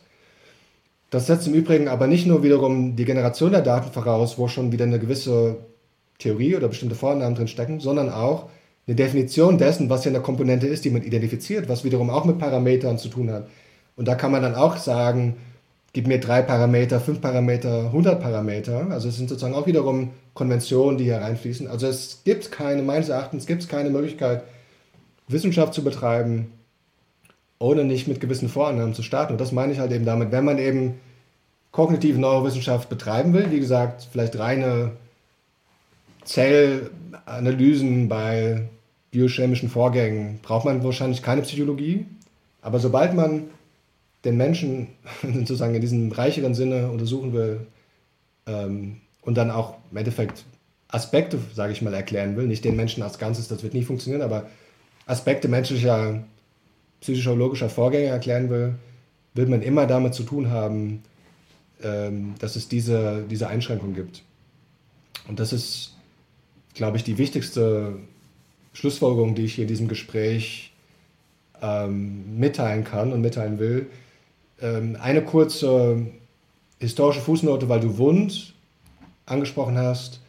Und im Zusammenhang mit dem Wort Introspektion kann ich mir jetzt nicht verkneifen, äh, weil ich nämlich tatsächlich vor einigen Monaten dem selbst ein bisschen auf den Leim gegangen bin, dass ich gedacht habe, ah ja, Wund. Ich war nämlich, ich war nämlich neugierig, weil, weil die ja damals zu dieser Zeit, anders als wir heute, ähm, sozusagen nicht naive Versuchspersonen untersucht haben, sondern Experten, Expertinnen Experten, die also sozusagen ganz oft dieselben Vorgänge berichten sollten. Meines Wissens hat Wundt selbst aber den Begriff der Introspektion gar nicht oder kaum verwendet. Es geht also nicht so sehr, also es gibt ja äh, introspektive Schulen in der Psychologie, äh, die durchaus man, man sich nochmal intensiver anschauen sollte. Aber ich glaube, dass Wund da nicht so ein guter Kandidat für ist, weil äh, es gibt auch einen sehr kurzen, schönen Aufsatz von ihm aus dem Jahr 1888. Selbstbeobachtung und innere Wahrnehmung. Der ist auch im Internet vom Max-Planck-Institut äh, für Wissenschaftsgeschichte in, in Berlin auf ein paar Klicks offen zugänglich. Auch nicht lang. 18 dünn bedrückte Seiten. Ähm, wo er nochmal aufzeigt, für ihn war also für die experimentelle Psychologie, war für ihn ja das Entscheidende, also der Name des Aufsatzes Selbstbeobachtung der innere Wahrnehmung. Das Entscheidende ist also, kann man ein psychologisches Phänomen unter experimentellen Bedingungen so robust und das bedeutet im Wesentlichen reproduzierbar erzeugen, dass das ist vielleicht eine, eine, eine, Tautologie, aber also kann man, kann man ein, ein, Phänomen, ein psychologisches Phänomen so stabil erzeugen, dass es immer und immer wieder reproduziert werden kann unter experimentellen Bedingungen. Und deshalb waren eben die experimentellen Aufbauten auch von Wund äh, sehr, sehr begrenzt. Dem, also jetzt, was ich heute angesprochen habe, moralisches Urteilen, würde Wund sagen, das ist keine experimentelle Psychologie, das ist äh, irgendwie Kultur- und Völkerpsychologie. Ähm, aber eben, ich sag mal so, Berichte über sehr einfache Wahrnehmungen, Wahrnehmungsvorgänge. Und, ähm, und man hat eben gerade deshalb Expertinnen und Experten verwendet, weil man wollte, dass sie so schnell wie möglich reagieren, damit eben das Bewusstsein dieses Phänomen nicht verändern kann. Also das Problem der Introspektion ja immer, wenn ich meine Aufmerksamkeit darauf richte, verändert das vielleicht das Phänomen. Und wenn ich zu lange warte, habe ich vielleicht den Fehler des Gedächtnisses. Also dass das Gedächtnis des, des Phänomens, in diesem Falle des, des psychologischen Vorgangs, nicht mehr korrekt wiedergibt, wie der psychologische Vorgang eigentlich war. Also da vielleicht nur als Anregung, ich bin wie gesagt kein Wundexperte, ich habe mich da auch jetzt nur mal angefangen einzulesen. Es gibt auch schöne ausführlichere Publikationen dazu. Man muss dann auch noch vielleicht Wunds philosophischen Hintergrund mit Kant und so weiter auch noch, noch hier mit einbeziehen. Ähm, aber das war halt eine sehr begrenzte Form des Experimentierens. Und das Schöne bei Wundt aber ist eben, dass er auch gesagt hat, das heißt aber nicht, dass nur experimentelle Psychologie Psychologie wäre. Und dann haben halt leider die Schüler von ihm, die dann nach Amerika emigriert sind oder aus Amerika kamen, äh, Wund eher einseitig nach meinem Verständnis ähm, verstanden und eben sehr stark diesen experimentellen Ansatz gedeutet. Und das, um es vielleicht diesen Punkt äh, nochmal zusammenzubringen, natürlich sind halt auch diese sehr, sehr einfachen Vorgänge, die dort im Experiment gemessen wurden, ähm, abhängig auch von theoretischen Vorannahmen, von Instrumenten, die man verwendet. Aber es ist vielleicht nochmal ein schönes Beispiel auch aus der Geschichte der Psychologie jetzt im engeren Sinne, nicht nur der Neurowissenschaften, auch zu zeigen, dass man halt eben damals versucht hat, mit dieser also sehr starken Reduktion der vorgegebenen untersucht, eine Zuverlässigkeit hervorzurufen, die dann nach Wund wissenschaftliche Kriterien erfüllt. Also das war für ihn eben das Entscheidende, dass wissenschaftliche Kriterien eben äh, voraussetzen, dass man diese Phänomene unter experimentellen Bedingungen zuverlässig genug hervorrufen kann. Und ähm, das ist also jetzt nochmal aus der psychologischen Geschichte ein Argument dafür auch, im Hinterkopf zu behalten, dass wenn wir jetzt den Menschen was erklären wollen und halt sowas wie ich, wie wir es damals versucht haben, moralisch entscheiden, wo ich ja schon zugegeben habe, eigentlich wissen wir gar nicht genau, was die operationale Definition dessen ist im engeren Sinne, dass wir da eine pragmatische Lösung für gefunden haben, dass das eben eine ganz andere Ebene der Komplexität ist und uns zu noch mehr Zurückhaltung einfach ähm, verpflichtet, wenn wir dann darüber reden und dann unter anderem vielleicht behaupten wollen, moralisches Urteilen, moralisches Entscheiden äh, erklären zu können. Ich denke, dass wir es inzwischen als wohl etabliert betrachten können innerhalb dieser Diskussionsrunde, so wie wir sie stellen, dass ähm, wenn die Psychologie es mit der Frage nach dem Menschen auch zu tun hat, die ja, Forschungseinstellung, die wir jetzt Neuroessentialismus genannt haben, vermutlich nicht zu dem ja, gewünschten Ziel führen wird, zumindest nicht nach dem aktuellen Stand, wie wir äh, die Neurowissenschaften, wenn man sie eben einfach nüchtern äh, einer Kritik unterzieht und so einmal zur Kenntnis nimmt, was denn wirklich geleistet werden kann, in der Lage sein wird. Ich möchte jetzt an dieser Stelle ähm, kurz diesen Zusammenhang noch ähm, elaborieren, bevor wir uns dann dem Ende zuneigen, auch mit einem Blick auf die Zeit hin. Ähm, und der Zusammenhang, auf den ich eingehen will, ist eben einer dieses, der, der eng damit verwoben ist, was jetzt unter Neuroessentialismus aufgetaucht ist, aber auch mit dem, was vorhin zu, ähm, mit vorhin meine jetzt wahrscheinlich vor einer guten Stunde, zu den ähm, neuronalen Korrelaten gesagt wurde. Also kurz vorweg noch der Neuroessentialismus ähm, ist ja die Ansicht, dass ähm, Subjektivität oder personale Identität letztlich mit neuronalen Prozessen oder mit dem Gehirn, grob gesagt, identisch ist und da mit einhergeht die Ansicht, dass die neurowissenschaftliche Erklärung oder das FMAI, wenn man es ganz konkret fasst, so etwas darstellt wie die letzte, ultimative und auch beste Erklärung. Und es wurde jetzt ja, es wurden verschiedene Beispiele genannt. Besonders gut gefallen hat mir ähm, das von dir, Stefan, wo du eben dafür argumentiert hast, dass neuronale Messungen, die eben auf einer ähm, Gruppenunterteilung durch Fragebögen ähm, basieren, schon immer eine psychologische Präkonzeption voraussetzen. Und ich denke, dass diese methodologischen Voraussetzungen, die ja sozusagen etwas mit der Situativität dieser Messungen zu tun hat, auch eine wissenschaftstheoretische Voraussetzung zu tun hat, also der wissenschaftstheoretische Sinn von prima Psychologia. Und ich denke, dass, er, dass es hier eben wichtig ist zu sehen, dass die Erforschung gewisser Gehirnareale eine Bekanntschaft, eine Bekanntheit mit den psychologischen Phänomenen, die davon Interesse sind, eben voraussetzt. Also warum sagen wir, oder was sagen wir, wenn wir sagen, im präfrontalen Kortex äh, sitzt die Persönlichkeit, dann sagen wir doch auch, wir wissen schon, äh, wovon wir reden, wenn wir erstens präfrontaler Kortex sagen und zweitens, wenn wir ähm, Persönlichkeit sagen. Ansonsten ist dieser Satz sinnlos. Und man muss hier also diese ja, innige Verwobenheit anerkennen. Und ich glaube, dass äh, Verwobenheit vielleicht wirklich der richtige Ausdruck ist, denn ähm, wenn wir jetzt hier an unsere Zuhörerinnenschaft denken bei FIPSI, dann werden da vielleicht der eine oder andere, aber sicherlich nicht der Großteil ähm, sich als Reduktionisten identifizieren. Wohingegen das, wenn man auf die Psychologie als Fach sieht, doch ein sehr viel größerer Anteil ist. Identifikation als, Neuro, äh, als Reduktionist kann man jetzt natürlich nicht explizit sehen. Ich glaube, vor allem ist das etwas, das implizit die Forschungspraxis leitet.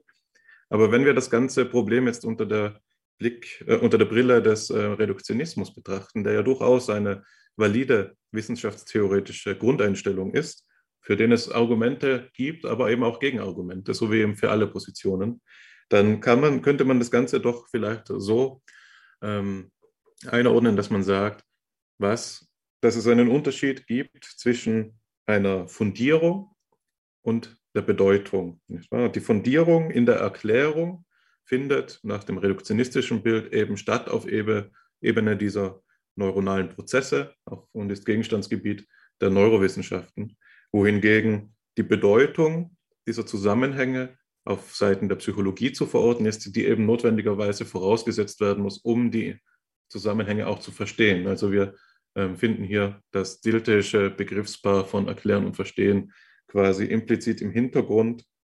Und wir haben es ja auch mit ähm, dem der Neuroessentialismus ähm, da, dabei mit einem Phänomen zu tun, das sich aus einer gewissen, und das ist eigentlich ein weiterer Punkt, der aber ebenso wichtig ist, dass aus einer gewissen ähm, Intuition herrührt, die man gesondert betrachten müsste. Ich glaube, dafür haben wir jetzt die Zeit nicht mehr, das ist nicht mehr der Rahmen dafür, aber ich möchte sie kurz als Teaser noch ansprechen. Und das ist die Intuition, dass das Gehirn eine Sonderstellung hat. Die Sonderstellung auf die Art und Weise, die es auch gestattet, diese Bold-Signale auf eine besondere Weise zu interpretieren, also die Blood Oxygen, äh, Blood Oxygen Level Dependent Signale, die eben diese bildgebenden Verfahren hervorbringen, ähm, sind deshalb, ähm, so könnte man sich diese Argumentation vorstellen, besonders, weil sie im Gehirn stattfinden. Und weil sie im Gehirn stattfinden, ist das nicht eine bloße Korrelation, die wir beobachten, sondern de facto eigentlich Kausalität. Also wenn ich ein Experiment so ähm, einrichten kann, dass mit einem äh, Persönlichkeitsunterschied ein Aktivitätsunterschied im Bolt-Signal korreliert, dann ist der Kausalschluss gerechtfertigt qua Sonderstellung des Gehirns. Diese radikale Form von Neuroessentialismus oder Cerebrozentrismus ist natürlich anfällig für mannigfache Kritikmöglichkeiten. Man kann schon damit anfangen zu fragen, was denn nun eben dieses Neuronengeflecht des Gehirns ähm, auszeichnet gegenüber die ganzen übrigen Neuronen des peripheren Nervensystems, die ja ähm, quasi nach der eigenen Logik von eine, einem Neuroessentialismus genauso zulässig wären. Man kann auch fragen, äh, warum sich auf dem Präfrontalkortex so ähm, fixieren, etwa Cerebrozentrismus und so weiter.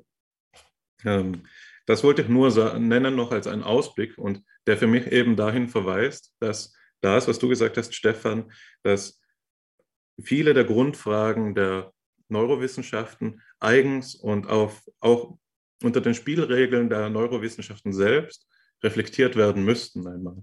Äh, und das Beispiel, das du da genannt hast, war das zur Zytoarchitektur, ne? also die Frage nach den Gehirnregionen und ihrer Zahl und wie schwer sie doch zu beantworten ist. Und ein Plädoyer, das du da entfaltet hast, dem ich mich voll anschließen möchte, ist, dass wir hier vor allen Dingen erst einmal zu einem Begriff unseres Nichtwissens gelangen müssen. Denn was die Schwierigkeit im Umgang mit der Neurowissenschaft ist, so scheint es mir, ist der Scientismus, das, was Alexander den positiven Strohmann genannt hat.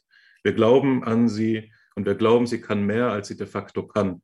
Und das, die natürliche Antithode wäre das, was man aus den soziologischen Wissenschaften herkommend vielleicht eine Agnotologie nennen könnte, also die Wissenschaft vom Nichtwissen. In der Soziologie, das ist von Stanford-Forschern ähm, geprägt worden, dieser Begriff von ähm, Londa Schieringer und Robert Proctor, ähm, gibt es eben diesen Begriff einer kulturellen Herstellung und Aufrechterhaltung von Nichtwissen. Und ich denke, dass man ähm, einen weiten Weg kommen könnte, wenn man eben die Neurowissenschaften unter dieser Brille sieht, dass eben durch diese Schein, also durch diese scheinbar allzu einfachen und allzu ähm, überzeugenden Erklärungen auch ein Zustand der Paralyse hergestellt wird, in der wir unserer Alltagsintuition gar nicht mehr so vertrauen, also in der quasi die Welt von den Füßen auf den Kopf sich verdreht, wo wir glauben, das Erste ist ähm, das Neuron, wobei das doch, wenn man es sieht, äh, wenn man es einmal nüchtern sieht, einer der abstraktest möglichen Begriffe für die Psychologie ist, der ja auch nur unter ähm, sehr spezifischen, technisch fortschrittlichen äh, Voraussetzungen überhaupt denkbar ist. Und dass das, was wir aus unserer eigenen Lebenswelt kennen, die Bedeutungsbezüge, in denen wir eben wirklich stehen, das Nachträgliche sind, das eigentlich erklärungsbedürftig ist. Und ich glaube, die Agnotologie in der Neurowissenschaft könnte uns dazu helfen, eben die, die Welt vom Kopf zurück auf die Füße zu stellen, um die Marxische Kritik an Hegel hier ähm, zu paraphrasieren. Gut, jetzt habe ich gesagt, ich möchte das Ganze dem Ende äh, zuneigen. Also für uns ist es typisch, dass wir in einer Zusammenfassung enden und dir dann, unserem Gast Stefan, noch einmal ähm, die Gelegenheit geben, wenn du dann möchtest, unsere Zuhörerinnen mit einem Abschlussplädoyer zu adressieren. Also ich mache mal die Zusammenfassung und gebe dir dann nochmal das Wort. Also wir haben heute gesprochen über ähm, den Zusammenhang von Psychologie und Neurowissenschaften im Allgemeinen und haben dabei angehoben mit einer philosophischen Probedeutik, in der wir eben die Möglichkeiten und Grenzen der Sprache thematisiert haben, wo wir ähm, Materialien von Wittgenstein und Nietzsche konsultiert haben zu diesem Zweck. Unser, unser Punkt, auf den wir abgezielt haben, war, dass es eine Differenz gibt zwischen Name und Ding und dass die Sprache in vielen Dingen, äh, in vielen Belangen, muss ich jetzt sagen, um nicht ähm, eine Uneindeutigkeit zu produzieren, ähm, dass die Sprache in vielen Belangen den Dingen hinterherhinkt und sie nicht ganz zur Sprache bringen kann, nicht ganz ausdrücken kann. Dass es eben auch Dinge gibt, die sich zeigen müssen. Ganz salopp jetzt Wittgensteinianisch äh, gesagt. Im weiteren Verlauf der Diskussion sind wir dann auf den eigentlichen Gegenstand der Diskussion ähm, übergegangen, dass eben die Neurowissenschaften äh, sind und insbesondere unsere Wahrnehmung ihrer unter der Perspektive der theoretischen Psychologie es gibt dazu sehr viel zu sagen, was ähm, jetzt in einer Zusammenfassung natürlich auch nicht alles einzuholen ist, aber ein wichtiger Punkt, mit dem wir jetzt ja auch gerade geschlossen haben und den ich äh, in diesem Zusammenhang noch einmal unterstreichen will, ist, dass es ein bedeutungsmäßiges Voraussetzungsverhältnis gibt, in dem die Psychologie der Neurowissenschaft vorhergeht, insofern, als dass die Neurowissenschaft die Bedeutung ihrer Begriffe von der Psychologie leiht. Und das ist eine der Leseweisen ähm, des Ausspruches, der eben auch unseren Titel heute markiert, Prima Psychologia.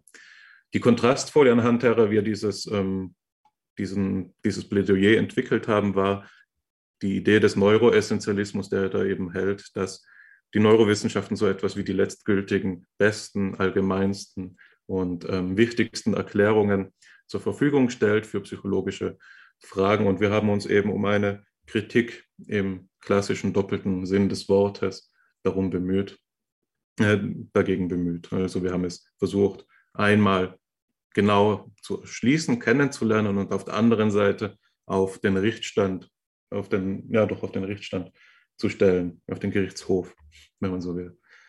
Genau, also so viel zur Zusammenfassung. Ich möchte mich vorweg schon einmal bedanken bei dir, Stefan, dass du dir heute die Zeit genommen hast, mit uns zu sprechen für dieses ähm, Thema. Es ist uns wirklich eine große Ehre, dich hier begrüßt haben zu dürfen, wenn, man das, wenn das die richtige Formulierung ist, grammatisch. Ähm, und gerne ähm, laden wir dich auch gerne wieder ein. Du hast es ja schon angedeutet. Ich glaube, wir haben jetzt einen Diskurs sozusagen in Fahrt gebracht und eigentlich müssten wir jetzt cutten und gleich drei Stunden weitersprechen. Aber wir können das aber auch gerne vertagen. Dem Vorschlag möchte ich mich anschließen. Also du hast uns den kleinen Finger gegeben, wir nehmen die ganze Hand. Also das, ähm, diese Einladung äh, zu einer Fortsetzung des Gesprächs, die wirst du jetzt nicht mehr los. Ich freue mich sehr, dass du dazu bereit bist. Ich habe in diesen zwei Stunden, die wir jetzt miteinander gesprochen haben, gut zwei Stunden, einiges mitgeschrieben und wenn ich mit einem Häkchen versehen hätte, was davon zur Sprache gekommen ist, dann würde es bestenfalls auf ein Viertel meiner Notizen kommen. Insofern gibt es noch viel zu sagen. Aber das, was schon gesagt worden ist, hat mich sehr zufriedengestellt. Ähm, es war eine schöne Folge für mich. Ich bin mit dir in vielen Dingen vollständig einer Meinung und freue mich, dass du so ein vehementer, couragierter Verfechter eines Antireduktionismus bist. Das mag manchmal so sein, als würde Don Quixote gegen die Windmühlen reiten in unserer Zeit, in der alles so anders erscheint, als es in Wirklichkeit vielleicht sein mag. Aber genau solche Grenzgänger bedarf es, glaube ich, so wie du es vorhin mit Thomas Kuhn gesagt hast, also die Wissenschaft zu diskutieren in Zeiten, in denen die Wissenschaft eigentlich auf linearen Fortschritt eingestellt ist, scheint eher ein Himmelfahrtskommando zu sein, aber es ist zumindest ein Himmelfahrtskommando, äh, bei dem wir in guter Gesellschaft sind. In diesem Sinne möchte ich mich bei euch beiden bedanken, ganz besonders bei dir, äh, Stefan. Es war mir eine Ehre, mit dir zu sprechen und ich bin jetzt auf deine Abschlussworte gespannt. Ja, ganz herzlichen Dank für die Zusammenfassung und die freundlichen Worte. Es war mir auch, es ist mir auch immer noch eine sehr große Freude, mit euch mich hier zu verständigen und hoffe, dass das äh, nicht das letzte Mal äh, gewesen ist. Äh, es ist witzig, dass Hannes in, seiner, in seinem letzten Statement in gewisser Weise uns nochmal auf den Kern des Leib-Seele-Problems gebracht hat zum Abschluss. nichts, nichts Geringes als das. Ich erwarte natürlich jetzt von euch bis zur 100. Folge spätestens die Lösung des Leib-Seele-Problems. Aber ich würde gerne, Spaß beiseite, hier nochmal erwähnen, dass neben der Relation der Kausalität, die hier angesprochen wurde, also das, die Frage wäre jetzt ja, was ist denn das genau, das, das Verhältnis von psychischen Vorgängen zu physiologischen Vorgängen oder Vorgängen des Nervensystems? Und da hast du jetzt die Kausalität angesprochen. Ich würde nur der Vollständigkeit halber erwähnen, dass, wenn wir vielleicht von Gleichzeitigkeit sprechen, Kausalität nicht so sehr die naheliegende Lösung sein würde, weil dann wäre ja die Frage, wenn sie gleichzeitig sind, also Kausalität in der Regel wird sich ja vor, stellt man sich ja so vor, dass es hier in einem Zeitstrahl ist. Und natürlich man dann kausale Relationen einzeichnen würde zwischen verschiedenen Vorgängen, nach dem Motto, wenn ich jetzt das sehe, entsteht dieser, diese Erinnerung vielleicht und dann im Endeffekt dieses Verhalten. Ähm, aber wenn wir jetzt, aber es, es, es verrät uns nicht direkt eine Antwort darauf, wie wirklich der Zusammenhang ist in einem Zeitpunkt von psychischen Vorgängen und physiologischen Vorgängen, die dann, wenn man sozusagen in der analytischen Philosophie spricht, die physiologischen Vorgänge eben die psychologischen Vorgänge realisieren, in die Welt bringen sozusagen die, die Frage der Identität wäre dann eine logische Antwort darauf, die aber dann vieler, vielerlei auch bekannte Probleme aufwirft. Also das ist noch eine offene Frage in gewisser Weise. Und ich wollte nur sagen, dass Kausalität hier nicht unbedingt die vor der Hand, auf der Hand liegende Antwort wäre. Äh, toll, dass, dass du am Ende auch nochmal auf Erklären und Verstehen diesen Unterschied hingewiesen hast und vor allem das Nichtwissen. Und wenn ihr jetzt beide sagt, dass wir in einer Zeit leben, in der Reduktionismus sozusagen ähm, vorherrscht, dann ist das, glaube ich, was, worauf es eine wissenschaftssoziologische Antwort geben muss, weil eben Leute, die diesen reduktionistischen Ansatz vertreten, die eben ich sag mal so, viele Vereinfachungsschritte vornehmen, die nachvollziehbar sind, dann aber vergessen, dass sie sie vorgenommen haben und so tun, als ob sie jetzt das Phänomen erklären könnten, sind eben unter Bedingungen, unter denen Wissenschaftler so produktiv wie möglich sein müssen, klar im Vorteil. Zweifeln kostet Zeit, Zeit kostet Geld. Und wenn man eben nicht Wissen Raum geben wollte, was man meines Erachtens müsste, weil einfach langfristig gesehen zu viel Pragmatismus einfach dazu führt, dass wir immer mehr Arbeiten produzieren, publizieren, die dann im Endeffekt in den Datenbanken gespeichert sind, aber damit passiert dann nichts mehr, außer dass sie vielleicht noch ein paar Mal zitiert werden und dann werden sie wieder vergessen. Also das ist keine, kein zukunftsträchtiger Weg, wie ich mir die Wissenschaft wünsche. Aber ich bin eben nicht derjenige, der hier die maßgeblichen Entscheidungen trifft, hin und wieder mal als Peer Reviewer, als Gutachter da vielleicht ein Wörtchen mitreden kann, aber nicht die großen Hebel umlegt. Das ist eine Entscheidung, die dann auch große Forschungsinstitute und Forschungsgeldgeber treffen müssen. Aus meinem Studium musste ich daran denken, also ich habe ja sehr viel, wie vielleicht bekannt ist, bei Thomas Metzinger studiert, da auch sehr viel von profitiert. Thomas Metzinger hat uns da eine sehr tolle internationale Ebene oder Perspektive ähm, eröffnet, auch in dem Sinne, dass er viele internationale Experten zum, zum Thema des Bewusstseins zum Beispiel auch nach Mainz damals oder nach Frankfurt auch gebracht hat ähm, und der auch sich sehr stark für den Nachwuchs eingesetzt hat. Ich glaube, es ist inzwischen klar, dass ich viele Dinge auch anders sehe als er, auch viele Dinge anders sehe als, als meine Doktorväter im Übrigen. Ähm, aber eine wichtige Erfahrung, die mir aus dem Studium noch auch beigeblieben ist, wir haben damals in der Philosophie des Geistes stark mit dem Buch von Ansgar Beckermann gearbeitet. Ich glaube, Analytische Philosophie des Geistes oder so war der Name, als Lehrbuch. Das auch sicherlich als Lehrbuch sehr viele Qualitäten hat, das würde ich Ansgar Beckermann hier gar nicht ähm, absprechen. Aber weil gerade nochmal Reduktionismus erwähnt wurde, wo ich im Endeffekt auch sehr von enttäuscht war, war, dass Ansgar Beckermann, finde ich hier, wie viele andere auch im Übrigen in der sagen wir mal, eher naturalistischen Szene, reduktionistischen Szene so tun, bewusst oder unbewusst weiß ich nicht, aber in ihren Publikationen so tun, als ob Reduktionen, erfolgreiche Reduktionen in der Wissenschaft mehr oder weniger an der Tagesordnung wären, was sie aber gar nicht sind. Und was mir eben dann später erst aufgefallen ist, ich erinnere mich noch an das Beispiel, das Beckermann damals als gutes Beispiel für Reduktionen brachte, Temperatur sei ja nichts anderes als, also diese beliebten nichts anderes als Sätze der Reduktionisten, Temperatur sei ja nichts anderes als die mittlere kinetische Energie. Also man reduziert hier im Endeffekt Temperatur auf Bewegung von Atomen. Und ich selbst, also ich habe nur sehr oberflächliche Kenntnisse auf dem Gebiet der Philosophie der Physik, da gibt es andere, die sich damit intensiver beschäftigt haben. Aber es war dann mal eine Tagung der Deutschen Gesellschaft für Philosophie, ich glaube 2008 oder so, wo ich mal einfach in die Sitzung der echten Philosophen der, der Physik gegangen bin und die dann klar gemacht haben, also mit den Reduktionen, wie sich man sich das vorstellen, das ist gar nicht so einfach. Es ist in vielen Fällen auch gar nicht möglich, weil sich vielleicht auch Theorien widersprechen und man sie dann nicht über so Brückengesetze aufeinander reduzieren kann, weil man dann sich Widersprüche ins System einhandelt, was halt logisch ein ganz großes Problem ist. Man sie aber gleichzeitig verwendet, weil sie bestimmte pragmatische Vorteile haben in bestimmten Bedingungen. Und dann habe ich eben auch gelernt, diese angebliche Reduktion der Temperatur auf die mittlere kinetische Energie, die gilt überhaupt nur unter sehr idealen Bedingungen von idealen Gasen. Also auch hier ist wieder so ein Fehlschluss. Man hat sozusagen ein kleines Puzzlesteinchen, wofür man diese Aussage treffen kann und glaubt jetzt, das ganze Puzzle wäre so, aber es ist gar nicht so. Und das ist doch ein Vorwurf, wenn man so ein Lehrbuch schreibt, den ich auch direkt vertreten würde dass man hier vielleicht, weil man selbst glaubt, dass im Endeffekt sich eine reduktionistische Wissenschaft durchsetzen wird, dann in gewisser Weise sehr einseitig über Reduktionismus schreibt, was aber nicht der Wissenschaftsgeschichte und den wissenschaftlichen Tatsachen entspricht in den allermeisten Fällen. Und ich vertrete hier eben den Pluralismus. Und es gibt hier zum Schluss einen Ansatz, auf den ich verweisen kann, was jetzt vielleicht manche erstmal überrascht, wenn ich sage Mechanismus weil Mechanismus ja oft gleichgesetzt wird mit einem Reduktionismus. Aber es gibt ja neuere Forschung, auch manchmal unter dem Stichwort des New Mechanism zusammengefasst. Carl Craver, Expanding the Brain ist hier ein Beispiel dafür. Und dieser New Mechanism Und Craver hat das also auch auf einer grundlegenden neurowissenschaftlichen Ebene auch äh, ausgearbeitet, also als wirklich sehr guter Wissenschaftstheoretiker auf diesem Gebiet.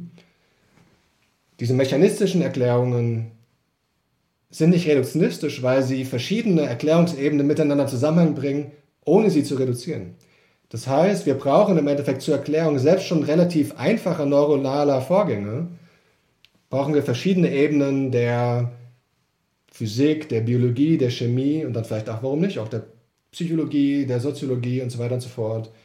Ich meine, man merkt schon, dass auch diese Leute noch in gewisser Weise reduktionistische Intuition haben, in dem Sinne, dass sie doch irgendwie glauben, dass die Naturwissenschaften vielleicht grundlegendere Wissenschaften sind als die Sozialwissenschaften oder die Geisteswissenschaften.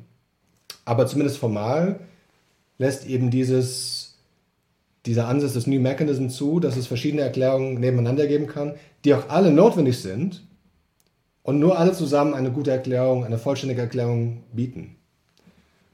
Und ähm, ja, das ist vielleicht eine Empfehlung für die Leute, die zu Alternativen, es ist ja immer eine Sache, was zu, zu kritisieren, Reduktionismus zu kritisieren, aber auch zu sagen, es gibt ja auch Alternativen, auch in der Philosophie, auch in der Wissenschaftstheorie, die Gegenstand gängiger Forschung sind und die auch zu einem pluralistisch verstandenen Modell der Psychologie passen, auch zu einer philosophisch reflektierten Psychologie passen. Es gibt also viele Ansätze, die man weiterverfolgen kann und in diesem Sinne freue ich mich darauf, wenn wir uns vielleicht ein anderes Mal ja, weiter unterhalten. Und bei dem Beispiel der psychische, psychischen Störungen gäbe es sogar auch so schon ein Beispiel, an dem man diesen New Mechanism mal ähm, ausbuchstabieren könnte. Das so sehr einhellig ist und einfach zeigt, wie dann solche Erklärungen aussehen. Wir schließen also unsere heutige Sitzung mit einem Ausblick, äh, das freut mich sehr, und ein Ausblick auf einen konstruktiven pluralistischen Blick auf den Begriff der psychischen Emotionen. Das war also heute unsere 42. Folge des Podcasts FIPSI und wie Sie es, liebe Zuhörerinnen und Zuhörer, kennen, schließen wir mit den Formalia. In der Podcast-Beschreibung finden Sie einige Hinweise auf das Werk und das Schaffen von unserem heutigen Gast. Ähm, Sie finden allerdings auch die äh, Möglichkeiten, mit FIPSI in Kontakt zu treten, per E-Mail, ähm, über unsere Homepage oder in verschiedenen anderen Arten und Weisen. Wir freuen uns über jede Zuschrift und in diesem Sinne blicken wir auf die Zukunft und ähm, ich glaube, dass wir diesen schönen Satz äh, Zweifeln braucht Zeit uns gewisserweise auch als Motto für unseren Podcast äh, nehmen können. Es hat sich für mich sehr gelohnt, dieses Gespräch zu führen. Noch einmal vielen Dank und herzliche Grüße an alle unsere Zuhörerinnen und Zuhörer. Bis zum nächsten Mal.